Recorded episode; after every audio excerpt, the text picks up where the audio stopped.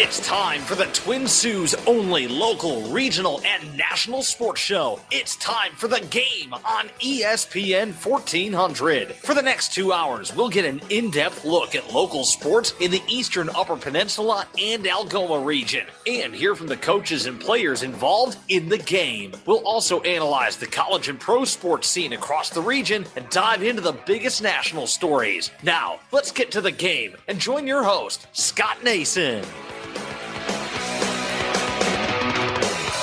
Greetings and salutations, and welcome to the game on ESPN 1400. Scott Nason with you as we are broadcasting from our ESPN studios on this beautiful Monday in Sault Ste. Marie, Michigan, Monday, March 15th, 2021. The game, the Twin Sault's only local, regional, and national sports show, will be with you up until 8 o'clock tonight when we will join Detroit Pistons basketball in progress as the Pistons are taking on the San Antonio Spurs. And joining us to start the show, head coach of the Soo High boys and girls swimming and diving teams, Steve Habusta, and one of their student athletes, Allie Robertson, as the Soo High Blue Devil girls fresh off their UP championship over the weekend. Uh, Steve and Allie, thanks for joining us on the game.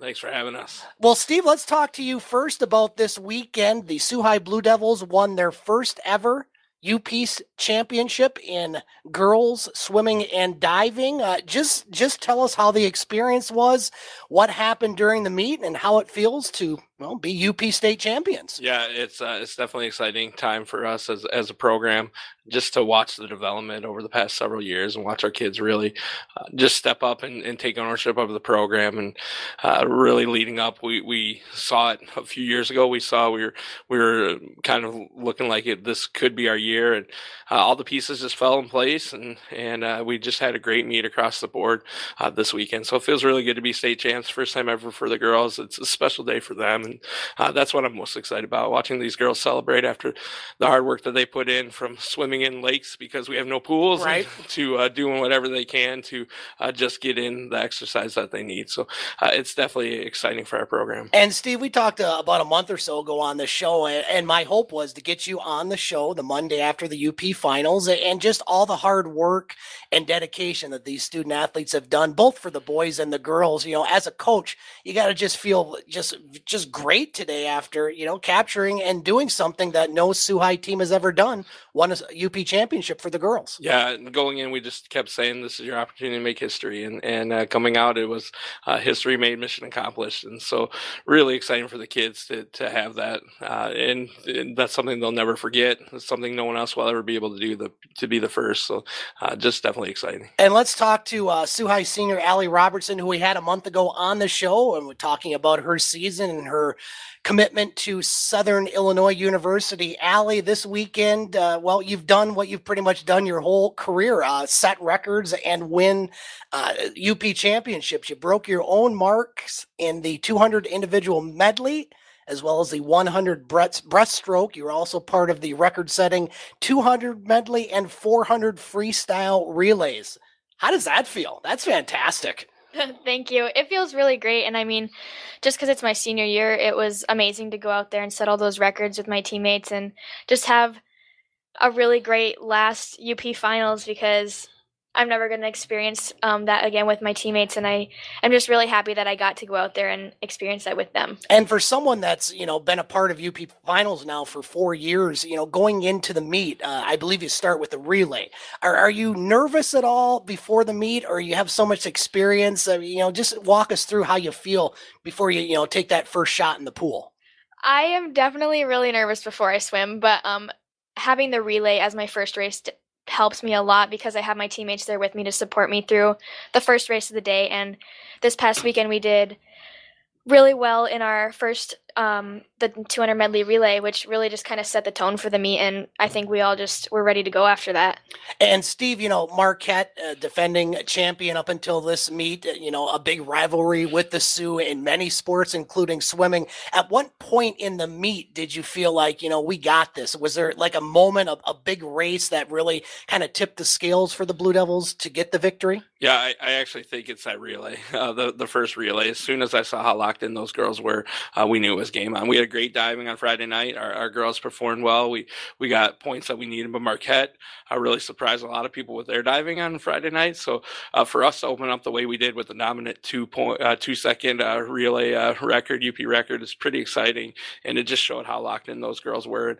Uh, it just translated the rest of the team the rest of the way. And, and Allie, you know, we, we talked about this when we talked to you a month or so ago about you know trying to beat your own records. You know, that's something that's just my hats off to you as far as just being able to continuously improve on your times you know during practice and going into the meet you know what what are some of the things that you work on to you know to get to that point where you know you're capturing state titles and you're beating your own records? Yeah um a lot of it is having my teammates there to push me and um kind of race against them in practice and um, keeping up with staying fit outside of the pool too. And um, I don't know, we just worked a lot on like personally I do breaststroke, so I did a lot of breaststroke this season and if we were doing volume I would do freestyle. And I think a lot of it is also keeping a positive attitude since this year or this past year we um, maybe didn't have a lot of a whole lot of pool time or as much as we would have in the years before. So I think a lot of it is trying not to make excuses and just going out there and getting it and doing what you know you can do. Soo High head coach for the swimming and diving programs at Soo High, Steve Habusta, joining us on the game along with senior Allie Robertson. And Steve, tell us about some of the other girls that had big days and nights in Marquette. We talked about Allie's performance. Uh, give us an idea of some of the other Soo High girls performers that did well. Yeah, beginning Friday night with our diving, Brianna Jones, uh, second place finish, and and uh, Olivia Martin, a sixth place finish, and then Alyssa McKinney, who was our senior senior, uh, came through and, and scored us points we we needed to at the end. So uh, both those girls, uh, or uh, excuse me, all three of those girls on Friday night did excellent. And then uh, top to bottom, it was unbelievable on Saturday from uh, Allie to Joanne Arbrick to Julian Rebner and Hildebrand. that top relay just really lit it up. But then what really was surprising was how much our, um, so to speak, B swimmers really stepped up. Our B relay, Olivia Laurie dropping major time, Elizabeth Oman, Cassandra Gallagher. Um, just just really did Alyssa Claxton, who's a senior, who just stepped right in with two sixth place podium finishes out of the blue. Those points count. Yeah, uh, Gabby Woodard had a great meet. So uh, just top to bottom, I think our girls, uh, Kylie Jones, uh, Mia Wolliver had great meets. Uh, not a single kid didn't drop time. So uh, it's, it's, pretty spectacular when that happens. And Allie, you know, when you're not racing during a, a big meet like this, what are some of the things that you're doing? Are you going in and talking to your your teammates and motivating them? Just give us an idea of what you do when you're not in the pool during those meets. Yeah, well, um, before our races, we go in the ready room, and a lot of the times I'll go back there with people who are about to swim, and I'll try to talk to them and get them in the zone and help them um, kind of just get out of their own heads sometimes if um because i know a lot of people get really nervous before they swim so i kind of sure. try to help out my teammates and if i'm not in there then i'll be cheering on my cheering on whoever's swimming from our team in the pool um, or up in the bleachers. Go ahead, Steve. And Scott, that was something really special. I think of this meet is just watching our, not just our girls, but our boys, even who who had a spectacular meet as well. But them getting behind the girls, realizing what was at stake, and uh, just seeing Evan Arbick uh, cheering like crazy, or Cameron Bowers, Connor Habusta, Morgan Bird just cheering like crazy for our girls as well. It was pretty exciting. Let's talk a little bit about the boys. Steve finishing third uh, this season. Uh, give us an idea of some of the uh, top performers for the boys team over the weekend. Yeah, I wasn't expecting third when you lose uh, Andrea and Rebner, who's uh, yeah. you know all UP uh, male swimmer, maybe all time. It's really tough, and and uh, but the boys really came. Began one two with the diving with Cameron Bowers and Connor Habusta, which I never know who's going to finish first and who's going to finish second because right. they push each other in a healthy way this year, uh, which was great to see. And then uh, Morgan Bird had an outstanding meet. Evan Arbick had an outstanding meet. Uh, Sebastian LeBay scored points for us as well, and then we had a 400 free relay team that just came through. So just great group of boys across the board, top to bottom. Um, did did an awesome job. All had time drops as well, and had a great meet. So, Allie, your season is over for swimming. Your high school career is over, ending on top, winning a UP championship. What's next for you between now and when you attend Southern University in the fall? What are some of the things that you're going to be working on? Obviously, you want to graduate and have all that fun and accolades, but what are some of the things that you're working on as far as you know going into your college swimming career? That's a good question. Um, I'm Glad I really, asked it. I'm not really sure what's next. Kind of just trying to stay in shape and get in the pool as much as I can, and maybe in the lake when it warms up, and just trying to stay where I'm at or get better. And Steve, uh, same question for you. Obviously, the season is over. You're going to enjoy this a bit and get some relaxation. What's next for you between now and when the Blue Devils hit the pool next uh, fall, uh, winter? Yeah, I get to spend time with my wife and kids, which uh, which which is pretty exciting. You know, we they sacrifice a lot, and I really I give them a lot of credit because they sacrifice a lot of time uh, while I'm at the pool and and uh, with the team, and so I get to spend some time with them, and and that's always great. Very good. One more question uh, for each of you, Allie. I'll start with you. Uh, what excuse me, I lost my train of thought there.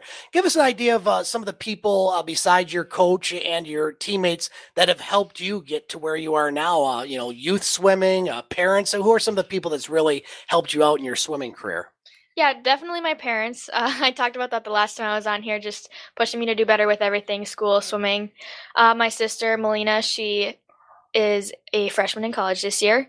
She was always one of my biggest supporters, so I always have to thank her for that.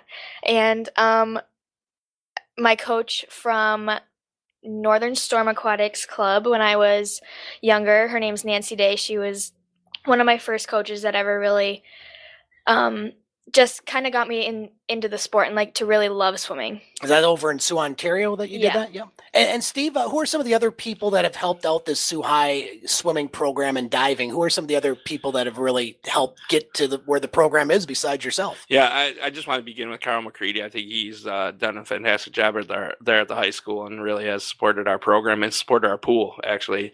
And so we really appreciate him as an administrator doing that. Uh, I also want to give a shout out to Lake Superior State University, especially uh, uh, Dr. Hanley for keeping the pool open. Without that, we probably wouldn't be having this conversation today. So uh, that's really important to us. And then uh, my assistant coaching staff has been phenomenal, and they're all volunteers. We don't pay them a cent, uh, but they all volunteer. From Claire Arbeck, who uh, does a great job with our swimmers, Dyke Justin, who really took our mid distance swimmers this year um, and did a great job with them, and then Allison Interemner, who takes our divers and uh, has raised up one of the best diving groups in the UP. So fantastic group to, to work with. Steve Habusta and Allie Robertson from the Soo High swimming and diving team joining us on the game. UP champions for the first time. Uh, appreciate you both coming in and uh, certainly looking forward to talking to you more uh, throughout the year, especially once swimming and diving season begins. And Allie will certainly keep track of your progress at Southern Illinois University. Uh, best of luck there. Congratulations on your upcoming graduation. I think you're pretty good there with the grades, I've heard.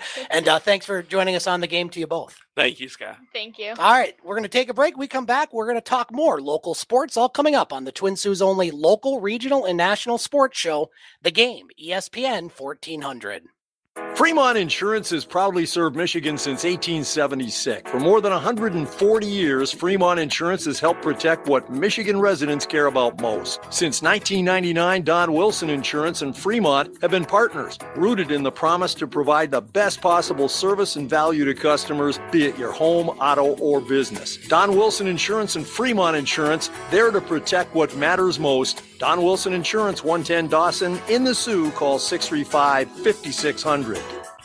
If you're looking to improve your ride or add a vehicle this winter, see the great pre owned inventory at Soo Motors today. There are more than 70 units to choose from cars, trucks, SUVs, and crossovers. There are escapes, explorers, fusions, focuses, and many more, including trucks. See the friendly sales staff at Soo Motors today. Use your stimulus check or your tax refund to put yourself in a better vehicle this winter. Check out the selection of pre owned, reconditioned vehicles at Soo Motors on Three Mile across from Walmart in the Michigan Soo. It's 2021 and Reed Metals in Dafter, your honest, main source, one stop metal recycling business serving northern Michigan, hopes everyone has a prosperous year. If you need a few extra dollars to help with your heating bills or that trip you may want to take to the warm state of Hawaii, bring Reed Metals your unwanted scrap metals and they'll print you a check. Reed Metals is paying top dollar for whole scrap vehicles. They also buy heavy equipment, catalytic converters, radiators, batteries, rims, and motors. Reed Metals will give you an honest price without surprise fees or deductions at the scale. Bring in copper, brass, lead, tin, cast, aluminum, steel, and many more types of recyclable metals, and they'll print you a check with your name on it. Reed Metals is your honest, one stop metal recycling business. They also offer roll off dumpster service. Reed Metals is open Monday through Friday, 9 a.m. to 4 p.m. Visit reedmetals.com or call 906 632 0018. Bring it in or have it hauled, and Reed Metals will print you a check with your name on it. Reed Metals, 10 miles south of the Soo on Mac Trail. Hi, this is Scott from Parker Ace Hardware. At Ace, we make painting a simple pleasure. Ask one of our friendly, knowledgeable Ace associates about our Ace Royal Paint, a high quality paint at a price you'll love. You'll find Ace Royal Paint starting at an everyday low price of just $19.99 a gallon. It's another reason why, from a simple start to a fabulous finish, Parker Ace can help make your next painting project perfect. Parker Ace, the helpful place. Stop by Parker Ace Hardware. We're looking forward to serving you real soon. Stop by Parker Ace Hardware at 819 Ashman, downtown Soo, Michigan. Let's get back to the Twin Sault's only local, regional, and national sports show. Let's get back to the game on ESPN 1400. 615 on the game, ESPN 1400. Scott Nason with you. Want to thank our guests, Steve Habusta and Allie Robertson from the Soo High Boys and Girls Swimming and Diving Program.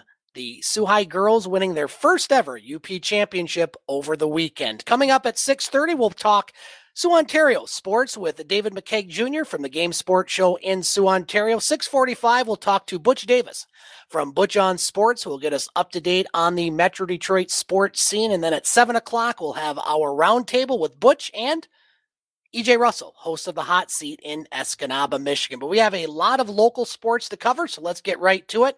Starting with high school hockey, the High Blue Devils ended their regular season with a 5 and 5 record over the past weekend, falling on senior night at Big Bear Arena 6 to 2 on Friday and then winning a 7 to 2 decision at Petoskey on Saturday. The Blue Devils will start their regional on Tuesday night in an open, opening round game against Tawas. If the Blue Devils win, they will take on Alpena on Thursday at 5 o'clock. That game scheduled for Tawas. And you can hear that Thursday night game over on our sister station, 1230 WSOO, with Dave Watson starting with the pregame show at 445. The winner of that game will take on the winner of the other regional semifinal on Thursday between Cheboygan and Gaylord.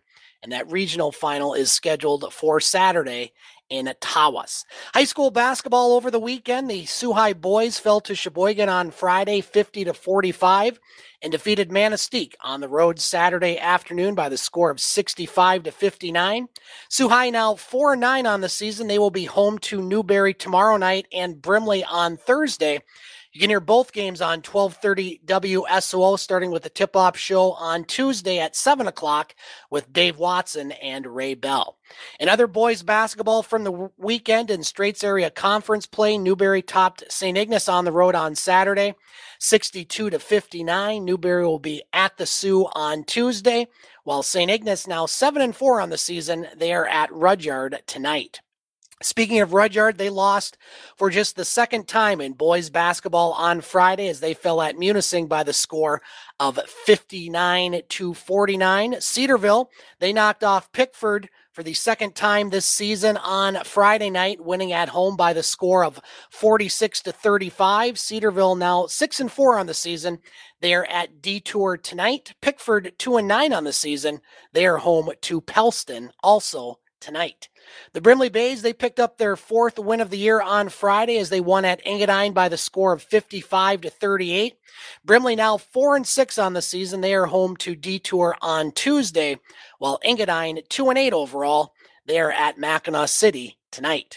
In girls basketball, the High Blue Devil girls basketball team traveled to DeWitt on Saturday and improved to 11 and 0, winning their 28th straight game going back to last season as they knocked off a very good DeWitt team by the score of 42 to 38. The Blue Devils are in Marquette tonight and we'll be talking to their head coach Pat Bennon next Monday night on the next edition of the game. St. Ignace, they improved to 9 and 3 in girls basketball as they topped Mackinaw City on Saturday by the score of 77 to 42. The Saints are at Rudyard tonight. Speaking of Rudyard, they got a pretty good girls team as well, improving to 8 and 3 on the season as they defeated Cheboygan on the road Saturday by the score of 48 to 41. The Bulldogs, they host St. Ignace tonight, and then they have a big EUP clash tomorrow night at Pickford. You can hear that game over on our sister station, Country 105, in the EUP Game of the Week. I'll be filling in for Matt Pocket on that one. Pregame show starting at 7 o'clock.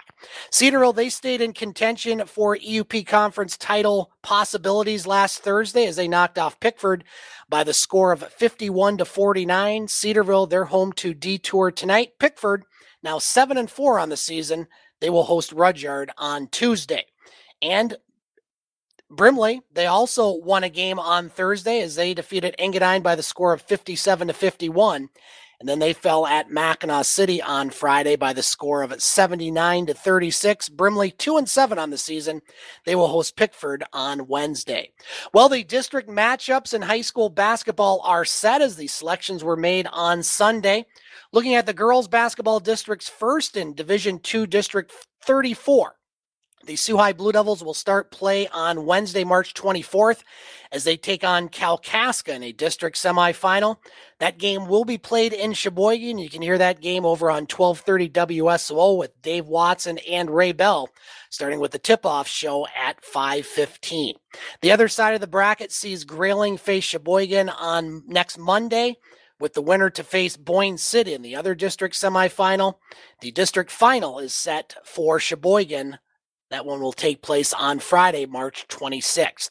St. Ignace in Division 3 District 67 will open up district play next Wednesday, March 24th, as they will be at Harbor Springs at 6 o'clock. The winner of that game will take on the other district semifinal between the winner of Monday's opening round game between East Jordan and Charlevoix. The winner of that game will take on Johannesburg Lewiston on Wednesday and the district final is set for Friday, March 26th. Pickford, they will host the Division 4 District 102 starting on Wednesday, March 24th at 7 o'clock.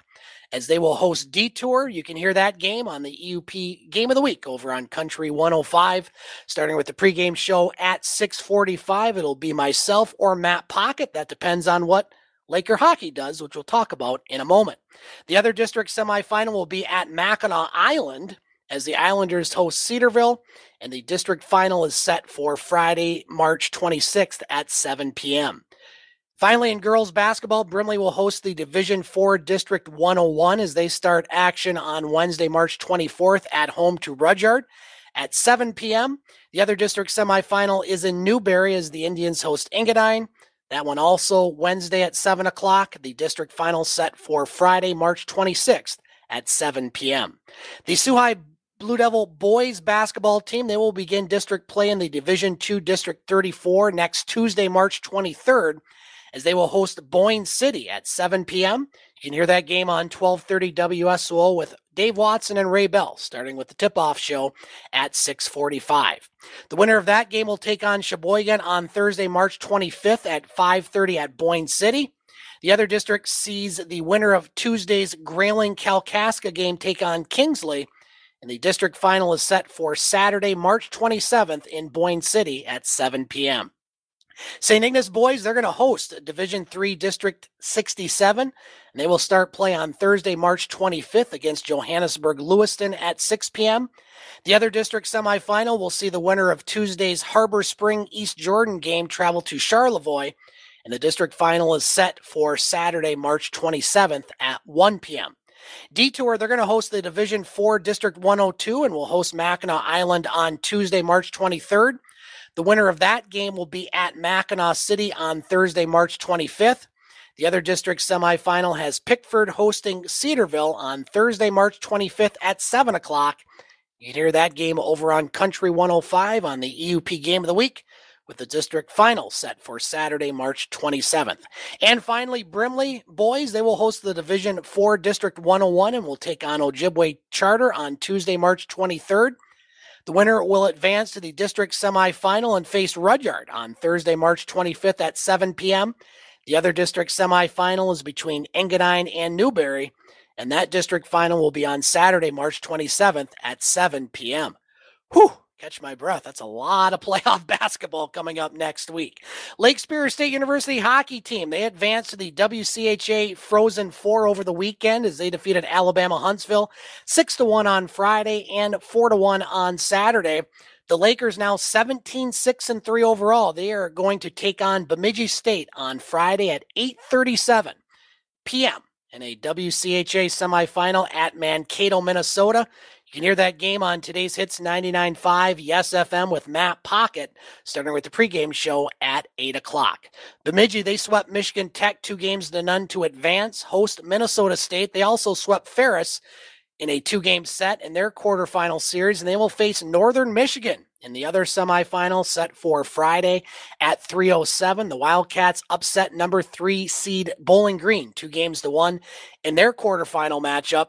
The WCHA championship game is set for Saturday at 807, with the winner of that game getting an automatic berth into the NCAA hockey tournament, with the field to be announced on Sunday. Now, the Lakers they control their own destiny. They win, they're in.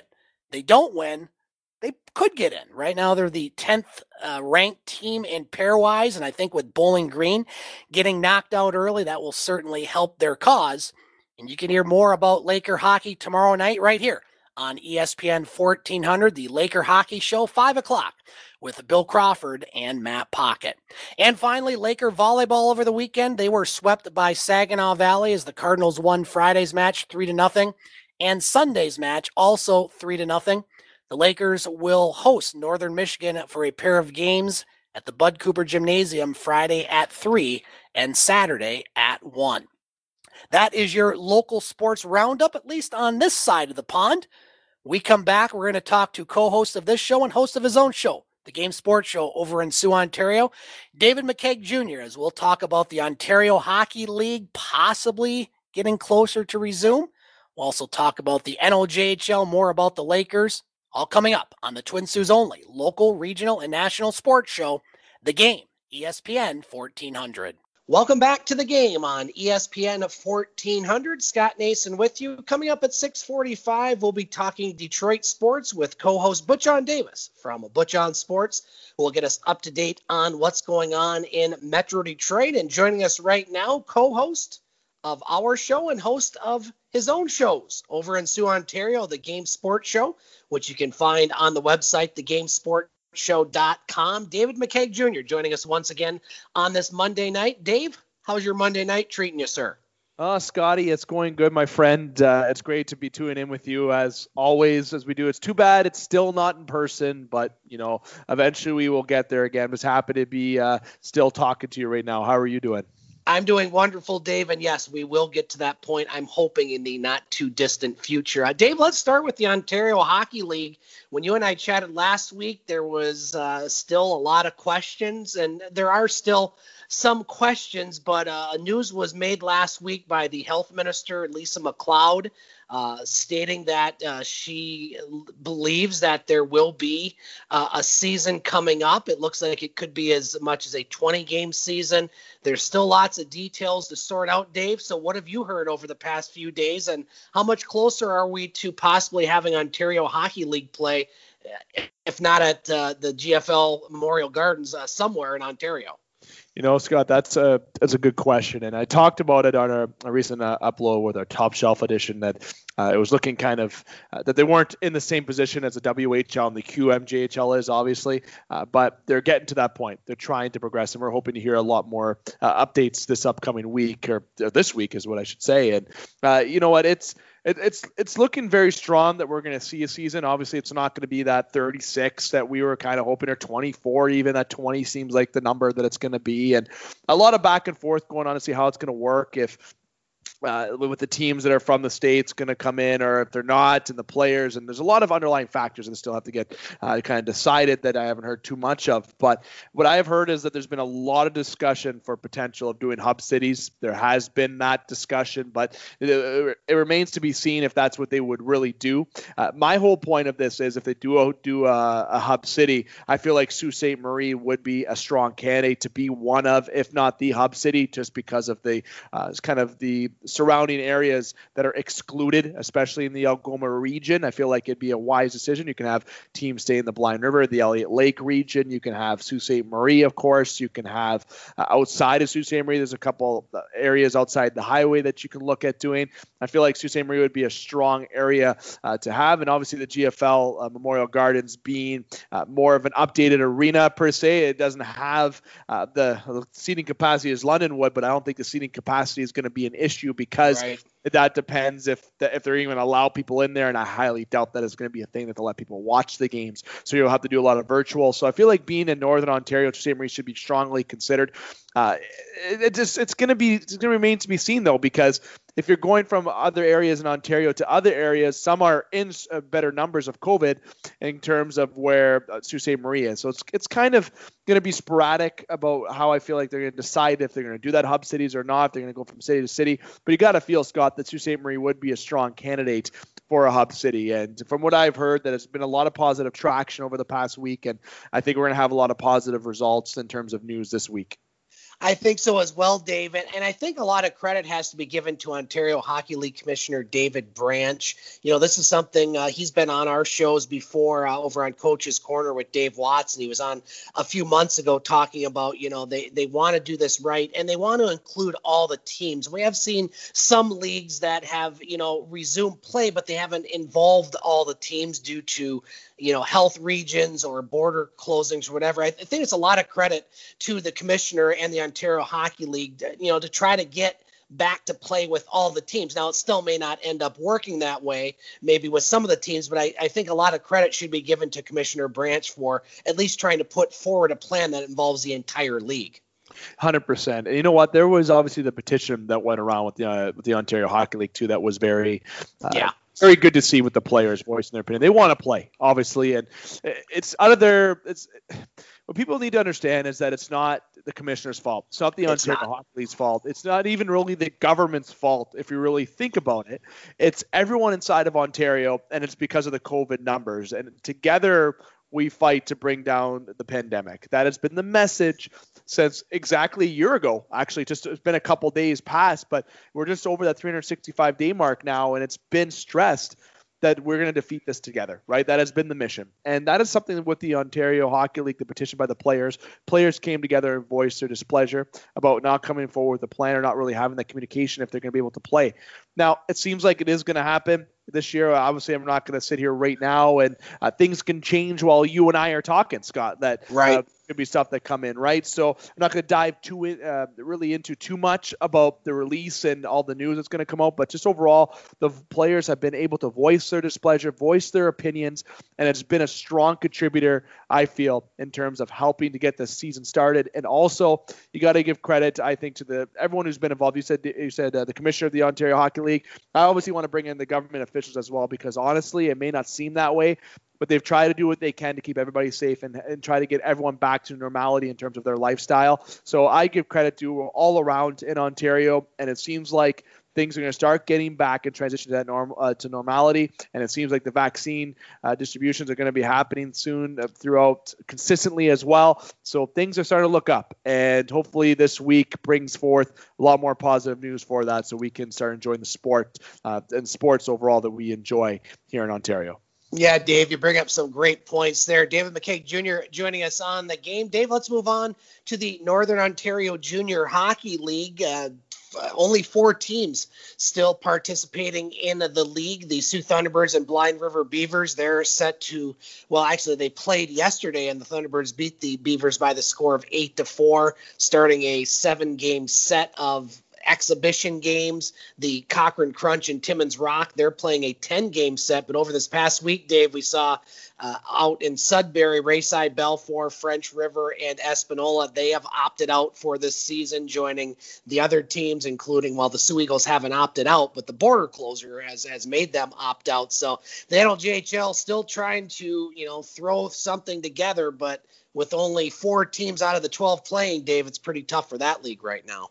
It is tough, and the big the the big thing is that I've noticed, and I was talking to Trevor Zachary about this actually this week because we're talking about other uh, just catching up, and he was mentioning that this uh, they're trying to work out the scheduled BR that they've just recently released, of course, as you mentioned that they have played on Sunday, uh, but this may be the last series of the season, or they may yeah. be the one they. But it seems like it is. And I was mentioning in terms of the Provenzano Cup or the Algoma Cup or even the COVID Cup, and I obviously there hasn't been any release with that, so obviously something that's came to fruition. But the teams that have been a part of this, Scott, overall, and Trevor Zachary, including with all the general managers, if you want to go with Blind River, Cochrane, and Timmins, the teams that have played have had to endure a lot and handle a lot. And yeah, you know what? People may look at them and say, hey, they're playing right now and it's easy. No, it, it's actually very tough. Okay, for these guys to make a schedule, follow the right protocols, uh, with the right with the Ministry of Ontario and the health regulations, and uh, making sure every player is safe because. Of course, a lot of some players are younger than 18 too. There's a lot more. It's different. There, there's, there's steps that they've had to take as a team to properly execute this schedule. A lot of endless work from guys like the Trevor Zachary, uh, Kyle Brick, and, and Blind River, etc. The list goes on and on. And I give credit to those players and teams that are currently playing and battling through this and putting a smile on their face while they're playing. It's great to see the teams that had to opt out. It's at a point in the season where you've had to make that decision now, okay? And teams that haven't been able to play and launch up when Blind River and Sault Ste. Marie and Cochrane Timmins has, it's it is a smart thing to do. It's in the best interest of uh, the players. It may not be in overall their most memorable way to go out if you're a 20 year old and older or whatever it may be but it was the right decision overall for them to opt out because just the overall time frame. But you got to stem this kind of this point and this question to the player the teams and the players that are playing.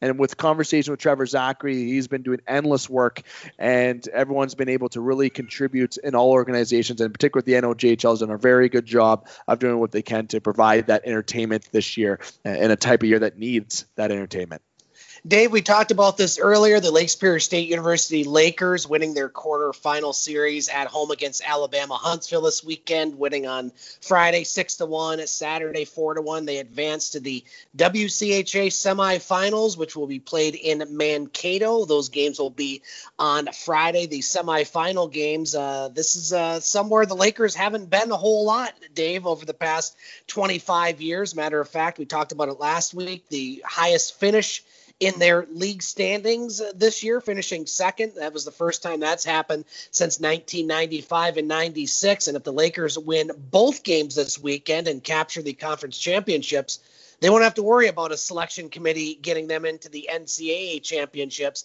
They will get them in themselves. There is a chance that they could get in to the NCAA tournament if they don't win uh, one or two games. But like, certainly the Lakers can punch their own ticket. And, you know, throughout this COVID, Dave, Lake State, they have done well getting in their games. They did have to pause there uh, for uh, about a week and a half due to COVID, but they got through that. And they're on track to potentially capture a league championship, something they haven't done in over 25 years. Yeah, and a big thing too is if you really this is as per their website, lssulakers.com. Uh, 16 Lakers were named to WCH uh, WCHA, sorry, all academic uh, team. Too, yes, fantastic to see. And if you look at four Lakers as well, received that all WCHA honors as well. This team overall this year, uh, enduring this year. I've said that word a couple times in this episode. I feel like that's my word of the day. But yeah, I like it that they have really overcame everything with COVID this year. And it's great to see with LSSU, right? Because last year was kind of a year to forget. I just want to flat right. out say it that way. But the year before that, that was the year where I feel like they were making those steps in the right direction and everything was looking positive going into what was last year. Now, obviously, last year happened and was interrupted because of everything that went on worldwide with the pandemic. But this year has been a strong year for the Lakers, both on and off the ice. And that's what's great to see. You want to be a program that has that talent on the ice, but if you can present that academically off the ice as well, it looks great for your overall program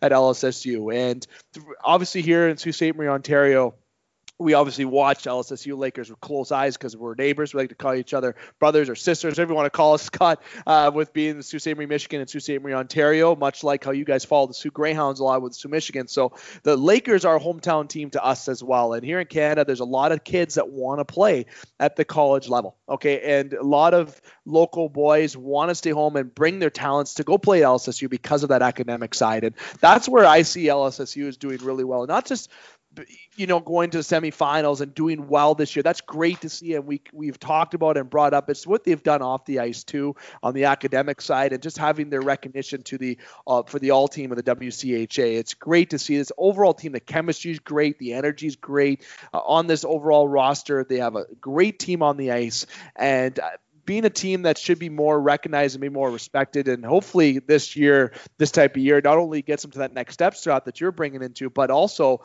can attract talent from exterior, even from locally, to bring more talent here uh, to play for the LSSU Lakers because it's a city that you know has had success with a lot of teams in the late '80s, of course, and just an overall great program. And it's great to see the steps in this direction being so positive. Dave, we got a couple of minutes left. Uh, tell our listeners what's ahead for you and your crew over in Soo, Ontario with the Game Sports Show. Well, of course, we had our upload. Uh, that would be this morning. Of course, we did the recording last night, being Sunday, and we just had the official upload this morning uh, with our top shelf edition. So you can check that out on all of our platforms, uh, as well as this week. Scott will be the launch of our new show and one. Uh, yes, so we have that uh, with myself, yourself, and we plan to have EJ Russell and Tyler Willett, and hopefully a local guest that I'm trying to hopefully line up to get for our launch show with that. So that'll be exciting. We are still to planning to uh, the date of that, of course, but it's going to be later this week. Of course, keep an eye on uploads with that. With our special edition uploads, we will have an upload this week as well. It won't be on Tuesday. It will be on. We plan to have it on Friday, and it'll be Cam Jansen's upload this week. The highly anticipated Cam Jansen interview that we will have uploaded on Friday uh, this week. So we do have, of course, another top shelf edition this week. Later on, it should be on Sunday this week as well. So we have two news shows that we plan, Scott, our special edition upload. So we plan for three total shows here on the Sault Ste. Marie, Ontario side. And as well as, just to keep note for our listeners, that this is the week that we plan to launch our updated website. It's been a project since January, of course, with COVID, the second phase coming in, uh, second round coming in. It's been definitely kind of paused, but we plan to have our updated website launched this week as well. So uh, if you're unable to get on the website at, some point this week, it's probably because of the update. Don't panic. It's for the better, of course, because we're going to give you something that is very interactive and more user friendly uh, release with our updated website. So that's the update from the Soo Ontario side, Scotty. Very good. David McCaig Jr. joining us on the game. Dave, appreciate you taking time to come on tonight. Have a great rest of your week, and we'll talk to you next Monday night, sir. Sounds good, Scotty. And like I said, I can't wait till we can do officially in person for more than just one segment together, my friend. Every week we're getting closer to that, Dave, and I look forward to it as well. We're going to take a break. We come back. We'll talk Detroit sports with Butch Davis from Butch on Sports, all coming up on the Twin Sault's only local, regional, and national sports show, The Game, ESPN 1400. Let's get back to the Twin Sault's only local, regional, and national sports show. Let's get back to the game on ESPN 1400.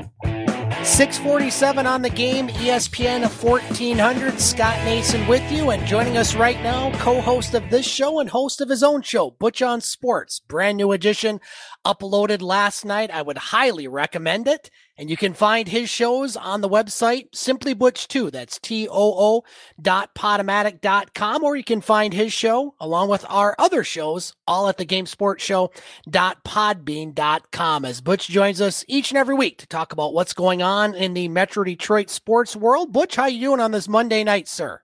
I'm doing okay, Scott. How yourself? I'm doing wonderful, Butch. It is March Madness, and we have a lot to talk about tonight. Uh, we talked about the high school hockey playoffs starting this week. Uh, we had some, uh, some winning UP uh, swimming and diving coaches and athletes on our show, and then you have basketball district starting next week. March Madness in full swing, my friend.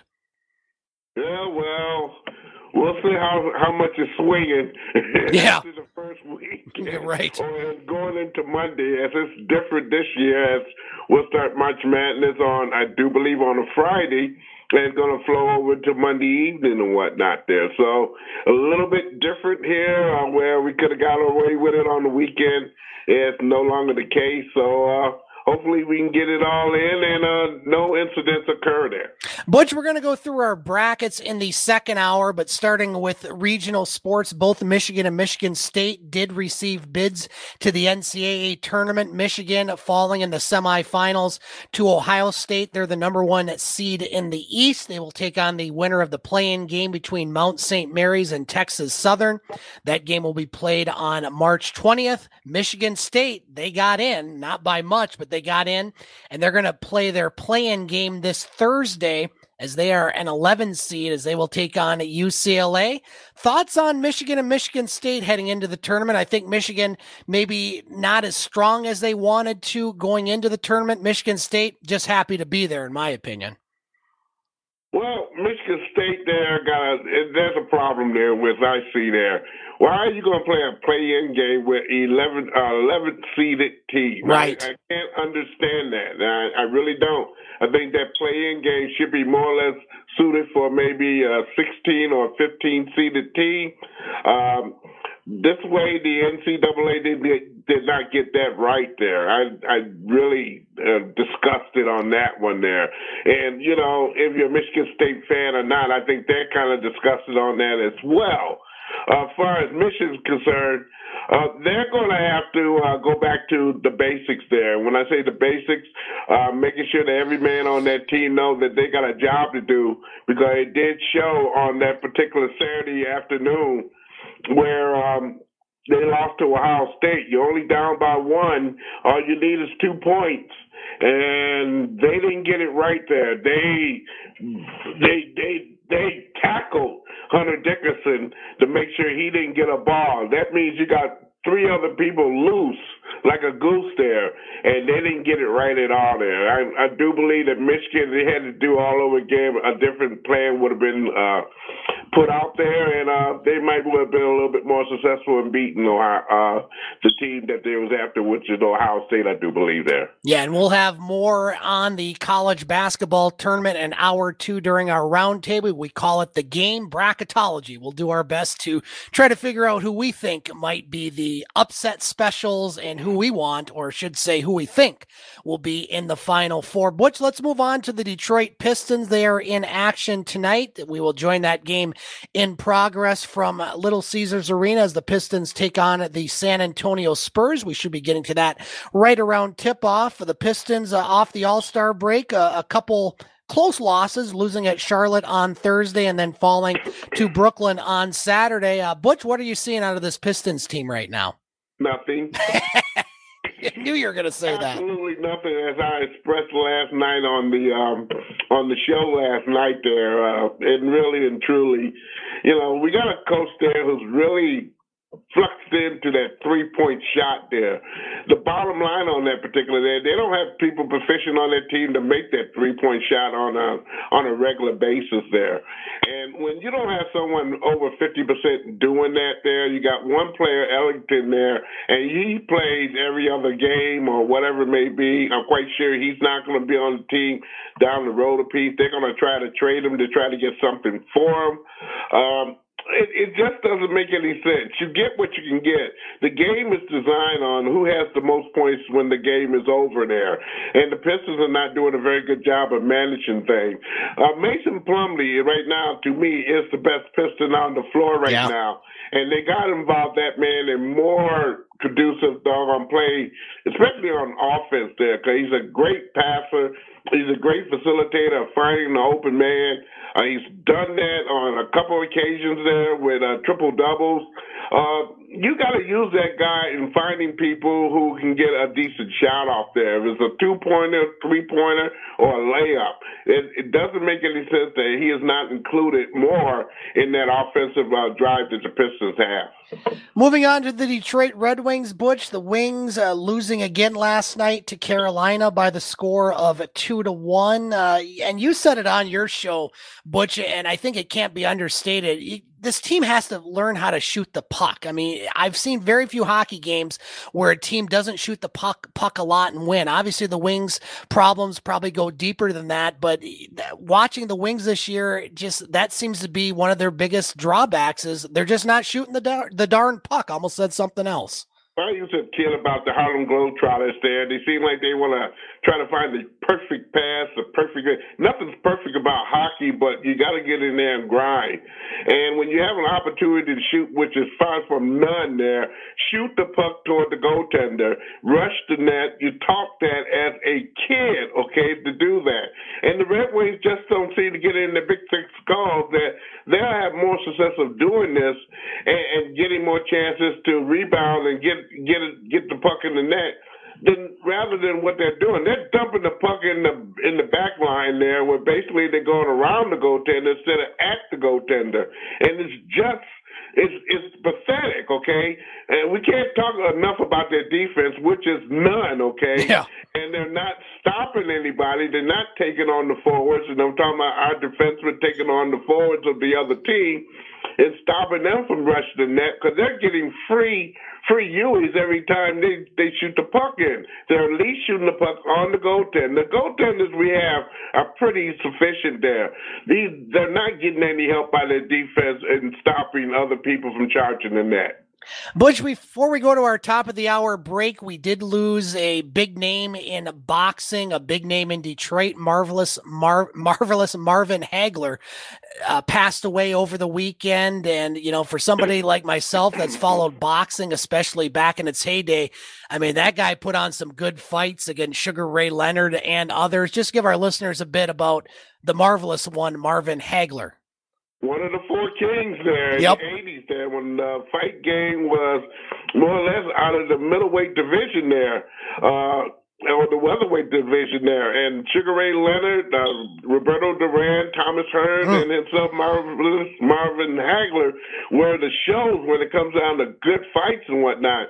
And people were very spoiled at that particular time because the heavyweight division was just nothing. The lightweight division was nothing. Uh, these were the guys who were carrying boxing for that particular time and for a good stretch of it, per se, there. But again, uh, you can't say enough about Marvin Hagler there. Uh, the way he left the, the, the ring there, um, was kind of pathetic that, you know, when you, uh, you, you go through the the rituals of how to get a match or whatever it may be at that particular time where some of the promoters were just not thinking too well there. Uh, he ended up going in there being an actor in Italy there, then ended up moving back to the United States. Uh, he's originally from the Boston area there. Uh, he, he was a very good guy and very approachable if you ever got to interview him. I did a couple of times there. And, um, it, it was a it was a shock when I heard that he died at 66 years old, but again, he gave us some marvelous moments in the ring there when it came down to boxing. Butch, final question before we go to break. Can boxing ever get to the stage that it was uh, back, you know, obviously Muhammad Ali and, the 70s and even the 80s, eh, going to Mike Tyson? Obviously, you have different uh, types of fighting now with uh, MMA, UFC, whatever you want to call it. Boxing kind of gets lost in the shuffle sometimes. Can boxing ever get back to that big stage that it once had? Well, you got to look at number one. Many of the promoters right now are uh, flushed in one thing and one thing only: a dollar bill. And the MMA right now, for what it's worth, is the more bang for the bucks when it comes down promoters making money right now. There, uh, there are a lot of the boxing rings and uh, training places were closed down due to uh, nutrition, or they just was was not fit to even work in there or even to practice or even get training in there because they just went ran down to the ground. In the Detroit area now, they've finally opened up a couple places, one in Dearborn, one in uh, the downtown, uptown Detroit area there. But again, it's not enough for some of these kids who want to participate in boxing and get the proper training from people. But then when you go after that there, where are you going to fight at? It's just right now, that's a big mess up there. And then you got to get some decent promoters there who are visual in taking care of the boxer and not just throwing the boxer out there just to make two or three nickels. We're going to take our top of the hour break here on the game. When Butch and I come back, we have more Detroit sports to cover, including the Lions and Tigers, and then we will transition into our roundtable and dissect the NCAA bracket and talk about other sports going on nationally, all coming up on the Twin Sault's only local, regional, and national sports show, The Game, ESPN 1400. While our dining room is closed, the Wicked Sister is still open for delivery and carryout. You can still order any of our crave-worthy burgers and construction dip, but now you can also order any of our beer, wine, and signature cocktails to go. Call 906-259-1086 or visit our website, wickedsistersoo.com to order. The Wicked's phone number again, 906-259-1086. MNC Water Systems has a solution for all your water needs. Want clean, fresh drinking water? MNC Water Systems proudly distributes Norway Springs artesian water, bottled right here in the Upper Peninsula. Cooler rental and bottled water delivery for your home and office are available. MNC Water Systems is offering contactless delivery right to your door, as well as curbside pickup. Call Mo at MNC Water Systems today at 906 647 7307, serving the Eastern UP for over 25 years. O'Connor's Chrysler Dodge, Dodge Truck and Jeep in Pickford is your full service dealership, servicing Pickford and the surrounding areas with pride for more than 50 years. O'Connor's top notch body shop includes a state of the art frame straightener. O'Connor's is also a proud supporter of community events. Its sales team has the experience to know which model is right for each customer. And with financing available to back your purchase, you can drive away today in your dream vehicle. Local people, local pride. Stop in today on M129 at O'Connor. Buffalo Wild Wings wants to help you get through the work week. And Tuesdays and Thursdays might just be the worst days. That's why they've created Wing Tuesdays and Boneless Thursdays with a buy one, get one free offer. Let's crush this week together with Wing Tuesdays and Boneless Thursdays at the Sault Ste. Marie Buffalo Wild Wings. The last tractor you'll ever need is here. Get into a Massey Ferguson compact or utility tractor and accomplish more than ever before. These versatile tractors are known for their unbeatable power, smart fuel economy, and upgraded creature comfort. And with their ability to multitask through any job around the yard or farm, they'll provide you with outstanding value for years to come. Do all you need to do and more with Massey Ferguson compact and utility tractors. Visit Skinner's at Pickford to find the right model for your operation. When you shop locally, you're helping the local economy. It's the same when you're a member of the credit union. We reinvest your money right here in town, so your investment becomes your neighbor's loan. You could say that around here, we know the neighborhood. Soo Co-op Credit Union, your credit union, federally insured by NCUA. Visit us online at SooCoop.com.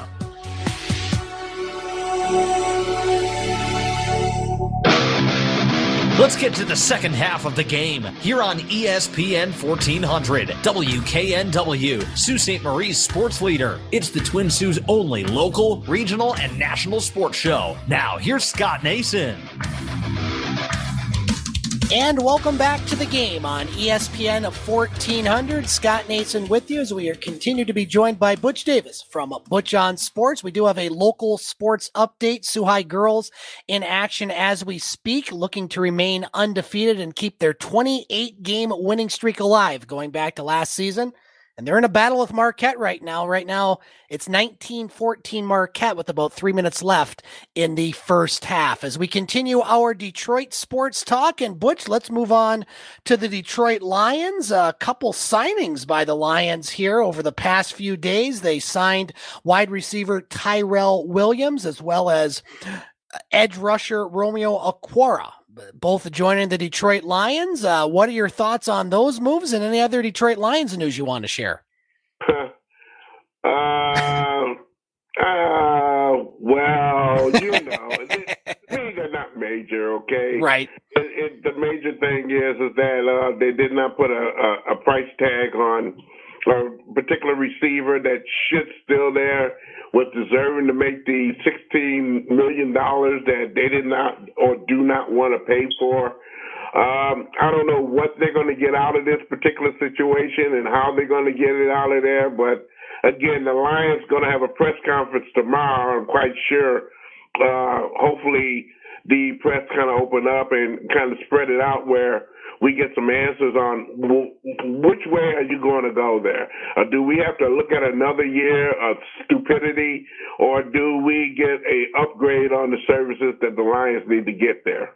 Detroit Tigers in action this afternoon. Butch in spring training, losing to Toronto by the score of four to nothing. Matthew Boyd pitched in that game. Uh, been able to catch a little bit of the Tigers here over the past week. I think they had a couple games on television. Uh, your thoughts on the Tigers spring training?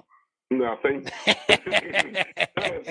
Me too. You know, right now this week is going to be a crucial week because you're going to see a lot of the players that they're going to probably hold up and a lot of players that they're going to get rid of and give more time there. Uh, you can about better. Uh, the one of the biggest things is that what they're going to do with a, a pitcher like Casey Mize. or or some other pitchers there that they were planning on being in their front line of pitching there. But to me, they're just not ready at all there. Okay, period. And you know they're talking about a six man rotation. They don't have a two man rotation as far as I'm concerned right now. You're right. Uh, it's it's pretty wacky there when you don't can't see the actual uh, roster in, at fold there because you're letting so many kids get uh, a lot of opportunities. These kids, they're not going to, I want to see them play the players that they plan on playing, the 25 or 30 players they plan on playing during the season, rather than you play a lot of kids that basically right now, you have no intentions on bringing them up and, and doing the job that you know they deserve to to have uh, put on them there.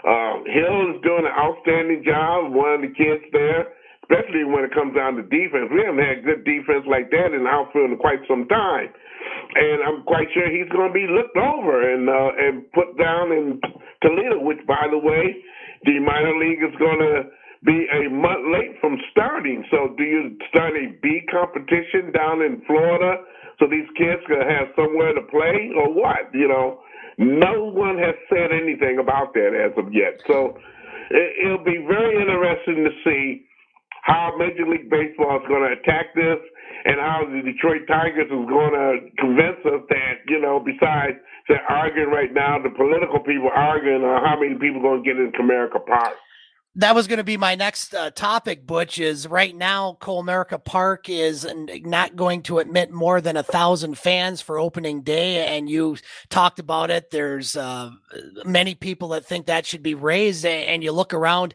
Major League Baseball, the Texas Rangers, they're going to have full capacity for their games, and you're seeing more and more fans, especially south of the Mason Dixon line. It seems like the attendance issues aren't as strong down there, uh, but you know your thoughts on that. You know the Tigers right now, a thousand fans for opening day, but many people want more. Uh, it's very hard to, to, to squeeze a, uh, squeeze a lemon on that there alive. Uh, really and truly, then, then this is my opinion personally. There, I think the Major League Baseball needs to get again with the scientists of finding out what is what, what is tolerable the government getting with that there. And right now we got these in-house fights with Democrats and Republicans on what's right and what's wrong. And the people in the middle, which is the general public at large, which is you and me, we get slopped up in this mess here, and we don't know which way to turn. And it's, it's, it's about time this this got to stop here. You know, uh, if you don't have some leadership down the road a piece to get this done, uh, it, it's going to be, we'll, we'll be back in the same situation. This pandemic is not over there, regardless of how many shots they brag and boast, no matter how much uh, money they slap out here for the general public, which, by the way, none of, none of us have got, probably got a check yet here. Not yet. So, uh, it, it, it's pretty bad right now. So I, I don't know what to say about it or what to do about it there.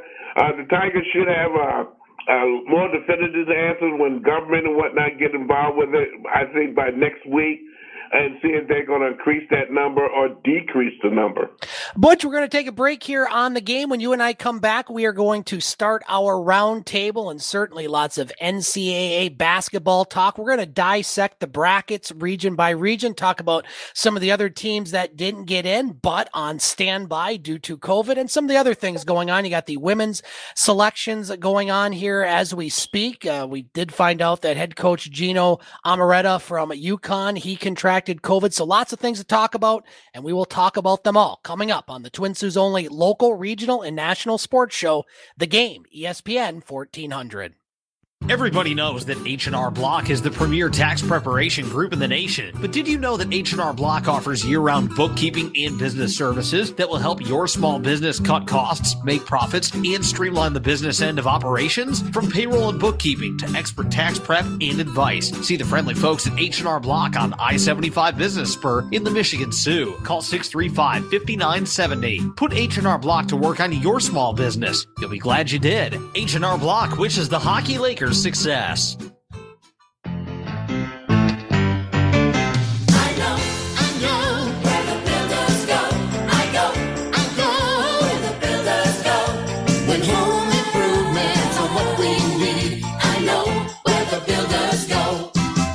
Is it time to install new windows, doors, or paneling? Perhaps you're finally going to build that new deck or addition you've been talking about, or repair the roof. Stop at Soo Builder Supply. You'll find helpful advice and quality materials that will make every job easier. Whether you're ready to paint, insulate, install new windows, or kitchen cabinets, the team at Soo Builder Supply will make the task less daunting by coaching you with great how to tips. When there's a building or remodeling project in store, make your first stop Soo Builder Supply. You'll receive the best building materials and hardware and great project advice every time. Soo Builder Supply, helping you make your building and remodeling projects a reality. On Johnston by the Bridge in Soo, Michigan.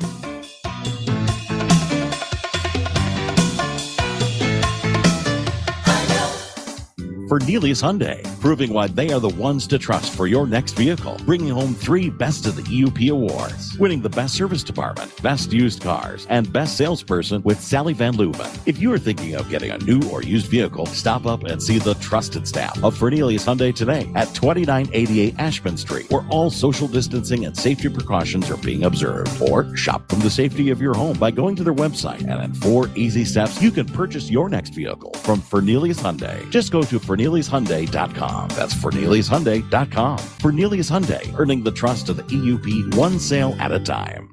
When you're looking to score a great pizza, make your play with your favorite hometown team at Guido's. Well known for their pizza, someone once said, You can't live on just pizza. Something they may not agree with at Guido's. You'll also love their pasta, salads, breads, and of course, their Guidotizers. Make a power play and order online at GuidosPizzaSoo.com. And while you're there, look for their college student special coupon and save 15% on one regularly priced menu item. Guido's Pizza, 2673 Ashman. Call 906 635 0066.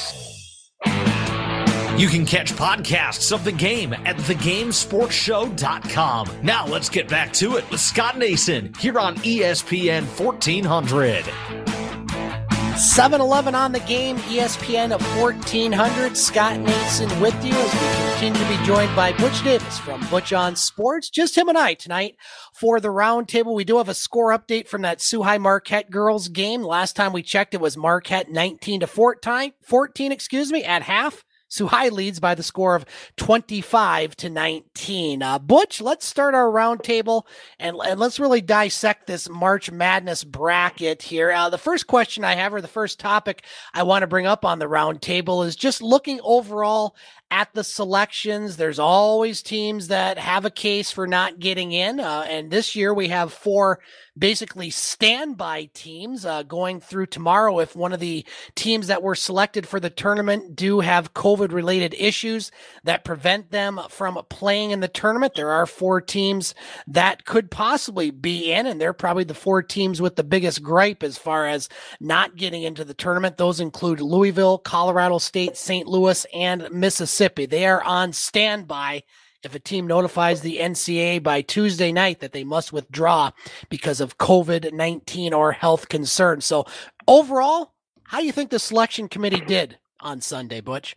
Well, also you got to look at this. For instance, I'm going to use this as an example. Cleveland State was the winner of the Horizon League. Now, if something happens to Cleveland State, the runner-up of that particular league also gets a chance to dally on in there, which will be Oakland. Okay, in in this case, so they have to somewhat be very vigilant and very disciplined during at least up to Saturday, okay? In case Cleveland State or something happens there, yeah. where they immediately go and pack up, get on the bus, and go to Indianapolis, and they'll be participants in this b- bad boy there. So there's a lot of areas you could talk about there, but the runner-up of some of these uh, tournaments that they had, there are also those particular teams who are worthy runner-ups they have to stay on standby by Saturday. But looking at this thing all together here, they went after money or uh, notoriety of people watching this particular situation there. Uh, I, I like Georgetown and what they did, and, uh, and some other teams like Oregon, for instance, who was at the barrel of the bottom. Oregon State, that is, who was at the barrel of the bottom, end up winning the the, the, the particular league championship Yeah. there, and end up getting in there. So that's pretty exciting indeed that anybody can win. So it, it's going to be tricky per se. But again, it's all it's all about who's going to be healthy, who's not going to be healthy, who's going to be vigilant and do everything they possibly can to keep the staff members and also the players safe in this particular. Yeah, I agree, Butch. I mean, I think the selection committee, obviously, this year, uh, very challenging. Uh, the Big Ten getting nine teams in, I think that was fair overall, I mean, yeah, Louisville ha- has a case. Uh, you know, some of these other teams have a case, but I think they got it right as far as the teams in. And certainly, I agree with you. I think there should be uh, other justifications as far as if a team does drop out, especially a conference team, which one gets in. Uh, Butch, let's start looking through our brackets. Uh, both you and I have filled out our brackets. I did mine in pen. I, I think you did as well. So let's let's start with Michigan's bracket in the East. Uh, looking at the matchups, uh, first round matchups, as I mentioned, Michigan will take on the winner of the playing game, Mount St. Mary's and Texas Southern. The 8 9 matchup sees LSU taking on St. Bonaventure, 5 against 12, Colorado against a very hot Georgetown team at 12. You also have Florida State taking on UNC Greensboro. That the 4 13 matchup. The bottom of the bracket has number six BYU taking on the winner of the playing game between Michigan State and UCLA. Texas, another hot team winning the Big 12. They're the three seed. They'll take on Abilene Christian. The seven seed UConn taking on 10th seeded Maryland. And finally, Roll Tide, Alabama, the two seed, taking on 15 seeded Iona. Butch, walk us through your bracket in the East. Yeah. Winners of Michigan and uh, whoever they're going to play there and that against that end game. I, I think Michigan will be dancing around into the Sweet 16 there. LSU, uh, hmm, kind of wicked there. That's who I think Michigan's going to play. They're going to beat them. You dance around to Georgetown. Georgetown's going to beat uh, Colorado. They'll still be in there, but when they get to Florida, Florida State, there they're gonna, they're going to lose. Uh, BYU is going to be the one that I say is going to go to Sweet 16. Ooh. They're going to beat Texas. I don't know why I picked them, but I think, in my judgment, BYU is the better shooting team, and that's why I picked them. Maryland and Alabama. No one's talking about Alabama, mm-hmm. and I'm picking them right now. They're going to go very far. If anybody's going to have a problem in the in the in the Elite Eight, it's going to be Michigan playing end up playing Alabama in that particular there, and the winner of that is going to go to the Final Four there. And who do you like in that Michigan Alabama one, Butch? Putting you on the spot. Uh, I picked Michigan. All right, I'm going to go through my bracket. Uh, some differences, Butch. Obviously, I like Michigan in their opening round game against whomever they play. LSU St. Bonaventure. I think LSU showed a lot in the SEC tournament, making it to the final. I like LSU to come out of that one. I as well like Georgetown at the 12 seed. And how does how the heck does Madison Square Garden not know how Patrick Ewing is, Butch? That that one baffles me. Uh, a bunch of drunk. You know, You're right. You know, prohibition is out of out of bounds there, but by golly, somebody's not getting it right there. Of course, James Dolan owns the place, so Th- that might be something. Anything goes on that one. That's true. I, I, like Georgetown, the 12 seed, to come out of that one. Uh, I like Florida State over UNC. Greensboro. All right, this is a homer pick, Butch. I like Michigan State to win the play-in game and knock off BYU. Yes, that's all a homer pick there, but I'm picking the Spartans in that one. Texas over Abilene Christian. I think that one's a no-brainer. I like Maryland over UConn. I think UConn's kind of slumped going into the Big East tournament. I think Maryland with their defense and playing a tougher Big Ten schedule goes through. And obviously, I'm going to pick Alabama in that one. Uh, going to the next round, I like Michigan to beat LSU, Florida State to beat Georgetown, Texas to beat Michigan State, and Alabama. So this is all chalk bracket for me so far. In the Sweet 16, I like Michigan to knock off Florida State. And I got to go with Alabama. So we got the same two going to the Elite Eight, Butch. Number one, Michigan, and number two, Alabama. Not many people are picking Alabama in the brackets that I've seen and everything. I like this team. They won their conference. They won their conference tournament. They're doing a great job down there. This might be a bit of a homer pick as well, but roll tide into the final That's four. Be wacky on that one there. A lot of people are not getting Alabama, they just do. But Alabama's going to mess up a whole lot of other people's brackets there. I think Alabama's going to be in that Elite Eight there. But again, if a Michigan team comes out there and be the Michigan that we've seen all season long, I think they can take care of Alabama there. It doesn't look like Livers is going to be back, Butch. Uh, looking at media reports, it, he said that it would be miraculous if he comes back. How much does that team miss him, or do they have enough talent to take it through without him? Well, it's not the first time this year that Livers has not been, been able to play. Okay, right, and that's why I put Michigan on on the. I think they can overcome that. But that's personally that's that's my feelings about it because again, Livers has not been uh, a player all year long for uh, for the University of Michigan. He has missed several games this year because of that foot.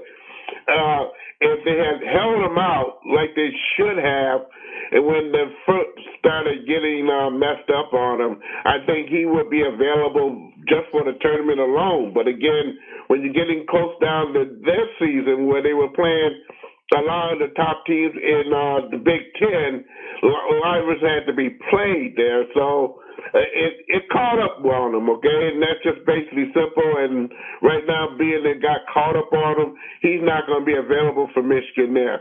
They may, and I'm and I'm just looking at this right now. They may, if they get to the Elite Eight, they may, without saying, use Livers in there for maybe two or three minutes uh, of, of pole action, all depending on how that foot is going to contain them.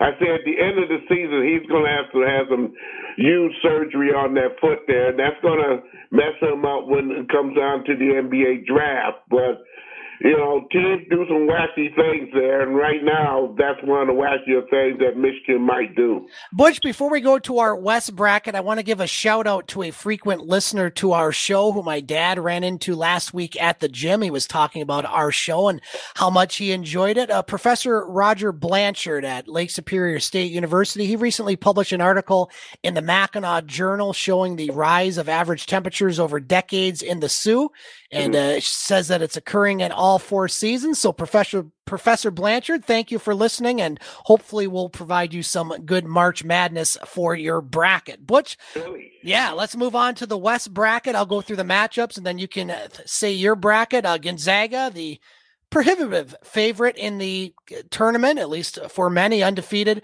They will take on the winner of Norfolk State and Appalachian State. Oklahoma, the eight seed, takes on Missouri, the nine.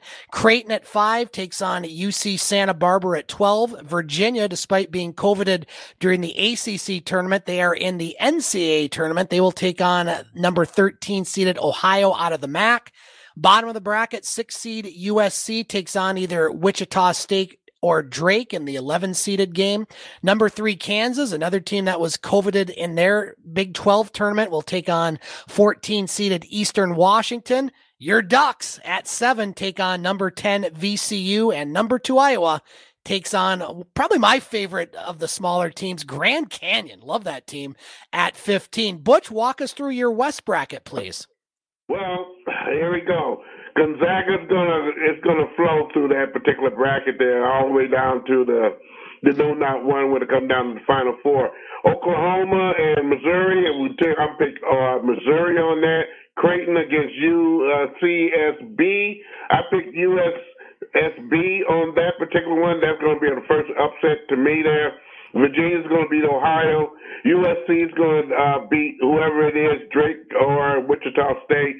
Uh, Kansas, they'll be in there. They'll be East Washington. Oregon's going to be VCU. Uh, CU, and Iowa will be in there. Then we move on over there. Gonzaga, of course, is going to beat uh, Missouri. Uh, USB is going to beat up on Virginia. Ooh, I like it. Be, that that's the team I'm going to pull out there to do all this little upset in there. Kansas is going to be USC. Of course, I'm going to pick Oregon in there. And when it gets down to the box over there, it's going to be Oregon against Gonzaga. That's going to be a doggone good game there. And who do you got coming out of that one, Butch? That'll be Gonzaga. Oh, I thought you might go with the Ducks on that one, but I think that's the smart pick in Gonzaga. Going through my bracket, Butch. Not the the the homer pick there that basically if they if they don't and Oregon get in there, we'll still be cheering. Yes, we will. I'll be rooting for them as well. Butch, uh, I think Gonzaga rolls like you said uh, through uh, to uh, to the Final Four. I got Gonzaga winning along with Oklahoma. I want to pick USSB, UCSB Santa Barbara, but I'm going to take Creighton. I got Ohio. That's my biggest upset, the 13 seed over Virginia. Also have USC defeating either Wichita State or Drake. I think it'll be Drake, but USC will win that one. I like Kansas over Eastern Washington. I like Oregon over VCU and Iowa over Grand Canyon. Moving on, Gonzaga knocks out Oklahoma. I want to pick Ohio for the Sweet 16, but I'm going to go with Creighton. I'm going to try to not go too far with the upset. I like Kansas over USC. I like Iowa over Oregon. So I have a one versus five, three versus two. Gonzaga again wins. I like Kansas over Iowa and going to the final four, the Zags in my bracket out of the West. So we both have Gonzaga Butch coming out of the West. I have Alabama out of the East, and you have Michigan. But we still have two more brackets to go through. We're going to take a break here on the game. When Butch and I come back, we're going to look at the South and Midwest brackets, and then we will have our final four and who we think will be this year's national champion. All coming up on the Twin Sault's only local, regional, and national sports show, The Game, ESPN 1400. Fremont Insurance has proudly served Michigan since 1876. For more than 140 years, Fremont Insurance has helped protect what Michigan residents care about most. Since 1999, Don Wilson Insurance and Fremont have been partners, rooted in the promise to provide the best possible service and value to customers, be it your home, auto, or business. Don Wilson Insurance and Fremont Insurance, there to protect what matters most. Don Wilson Insurance, 110 Dawson, in the Soo, call 635 5600. If you're looking to improve your ride or add a vehicle this winter, see the great pre owned inventory at Soo Motors today. There are more than 70 units to choose from cars, trucks, SUVs, and crossovers. There are escapes, explorers, fusions, focuses, and many more, including trucks. See the friendly sales staff at Soo Motors today. Use your stimulus check or your tax refund to put yourself in a better vehicle this winter. Check out the selection of pre owned, reconditioned vehicles at Soo Motors on Three Mile across from Walmart in the Michigan Soo. It's 2021 and Reed Metals in Dafter, your honest, main source, one stop metal recycling business serving northern Michigan, hopes everyone has a prosperous year. If you need a few extra dollars to help with your heating bills or that trip you may want to take to the warm state of Hawaii, bring Reed Metals your unwanted scrap metals and they'll print you a check. Reed Metals is paying top dollar for whole scrap vehicles. They also buy heavy equipment, catalytic converters, radiators, batteries, rims, and motors. Reed Metals will give you an honest price without surprise fees or deductions at the scale. Bring in copper, brass, lead, tin, cast, aluminum, steel, and many more types of recyclable metals, and they'll print you a check with your name on it. Reed Metals is your honest, one stop metal recycling business. They also offer roll off dumpster service. Reed Metals is open Monday through Friday, 9 a.m. to 4 p.m. Visit reedmetals.com or call 906 632 0018. Bring it in or have it hauled, and Reed Metals will print you a check with your name on it. Reed Metals, 10 miles south of the Soo on Mackinac Trail. Hi, this is Scott from Parker Ace Hardware. At Ace, we make painting a simple pleasure. Ask one of our friendly, knowledgeable Ace associates about our Ace Royal paint, a high quality paint at a price you'll love. You'll find Ace Royal paint starting at an everyday low price of just $19.99 a gallon. It's another reason why, from a simple start to a fabulous finish, Parker Ace can help make your next painting project perfect. Parker Ace, the helpful place. Stop by Parker Ace Hardware. We're looking forward to serving you real soon. Stop by Parker Ace Hardware at 819 Ashman, downtown Soo, Michigan. Life just got easier at Soo Co-op Credit Union. Introducing Digital Wallet. Now you can store your SCCU Visa credit card in your phone's digital wallet and conveniently pay with just a tap of your phone. It's simplified shopping, so you can make purchases quickly and easily on the go. Digital Wallet is more secure than traditional payment methods because it uses a unique encrypted technology. The merchant never has access to your credit card information. Visit us online at www.soocoop.com for more information. SCCU is NCUA insured. Let's get back to the Twin Sault's only local, regional, and national sports show. Let's get back to the game on ESPN 1400. Welcome back to the game on ESPN 1400. Scott Nason with you as we are continue to be joined by Butch Davis from Butch on Sports. We have a score update from the High Marquette girls basketball game with two minutes left in the third quarter. High leading Marquette by the score of 33 to 32. Don't forget, right after we get off the air at 8, we will join Detroit Pistons basketball as they will tip off against San Antonio tonight, 8 o'clock at Little Caesars Arena. As Butch and I dissect our March Madness bracket, Butch, let's move on to the South region. Again, all these games are being played in Indiana, but they still do have the regions named. Uh, starting with Baylor, the number one seed, they'll take on Hartford, the 16 seed. First time ever Hartford makes the tournament. North Carolina is in. They're the eight seed. They'll take on number nine seed Wisconsin out of the Big Ten. Villanova, the five seed, takes on 12th seeded Winthrop. Another Big Ten team, Purdue at four. They'll take on North Texas at 13. Bottom of the bracket, Texas Tech, the sixth seed, will take on 11th seeded Utah State. Arkansas, number three seed, they'll take on Colgate, the 14 seed. Number seven, Florida will take on number 10, Virginia Tech. And another Big Ten team, number two, Ohio State, takes on Oral Roberts. Butch, walk us through your South bracket. Okay, so my South bracket's going to take Baylor beating up on Hartford. Uh, Wisconsin's going to beat uh, North Carolina. I'm sorry, North Carolina. That's okay. Villanova, yeah. Villanova's going to beat Winthrop. Uh, Purdue will take care of North Texas. Um, let's say Utah State will take care of Texas Ooh. Tech. That's going to be an upset to me. Uh, Arkansas is going to beat Colgate. Florida, they'll beat uh, Virginia Tech. Uh, Ohio State, of course, will be in there, and they'll beat Oral Roberts. When it gets down to the nitty gritty of the uh, the Elite Eight, there is going to be Baylor beating up on Wisconsin. Purdue's going to win over Villanova.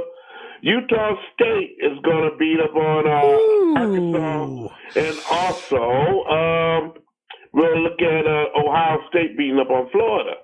So when it gets down to the real nitty gritty, there, Purdue and Ohio State is going to uh, matchup for that particular there, and we'll see Ohio State coming on out of that what the the second seeded team uh, is going to be the representative in the Final Four. Well, Butch, we're both going to make EJ Russell very happy with our Final Four prediction out of that bracket. I like Baylor in the first game. Obviously, I like Wisconsin as well over North Carolina. I'm taking Winthrop over Villanova. That's kind of my upset in that bracket. I like Purdue over North Texas. I like Texas Tech over Utah State, but I'm not too sure about that one. Arkansas, I like them over Colgate uh, because of our friends at ESPN Blacksburg. I'll take Virginia Tech over Florida and Ohio State over Oral Roberts. Sweet 16, uh, Baylor and Purdue. I like, I'm sorry, I like Baylor over Wisconsin, Purdue over Winthrop. I like Texas Tech over Arkansas and Ohio State over Virginia Tech. That leads us to the Sweet 16. I like Baylor to knock off Purdue and Ohio State to knock off Texas Tech. So I got another 1 2 matchup in my Southern bracket Elite Eight. I'm just not sold on Baylor right now. They didn't look good in the Big 12 tournament. They haven't looked that great after COVID.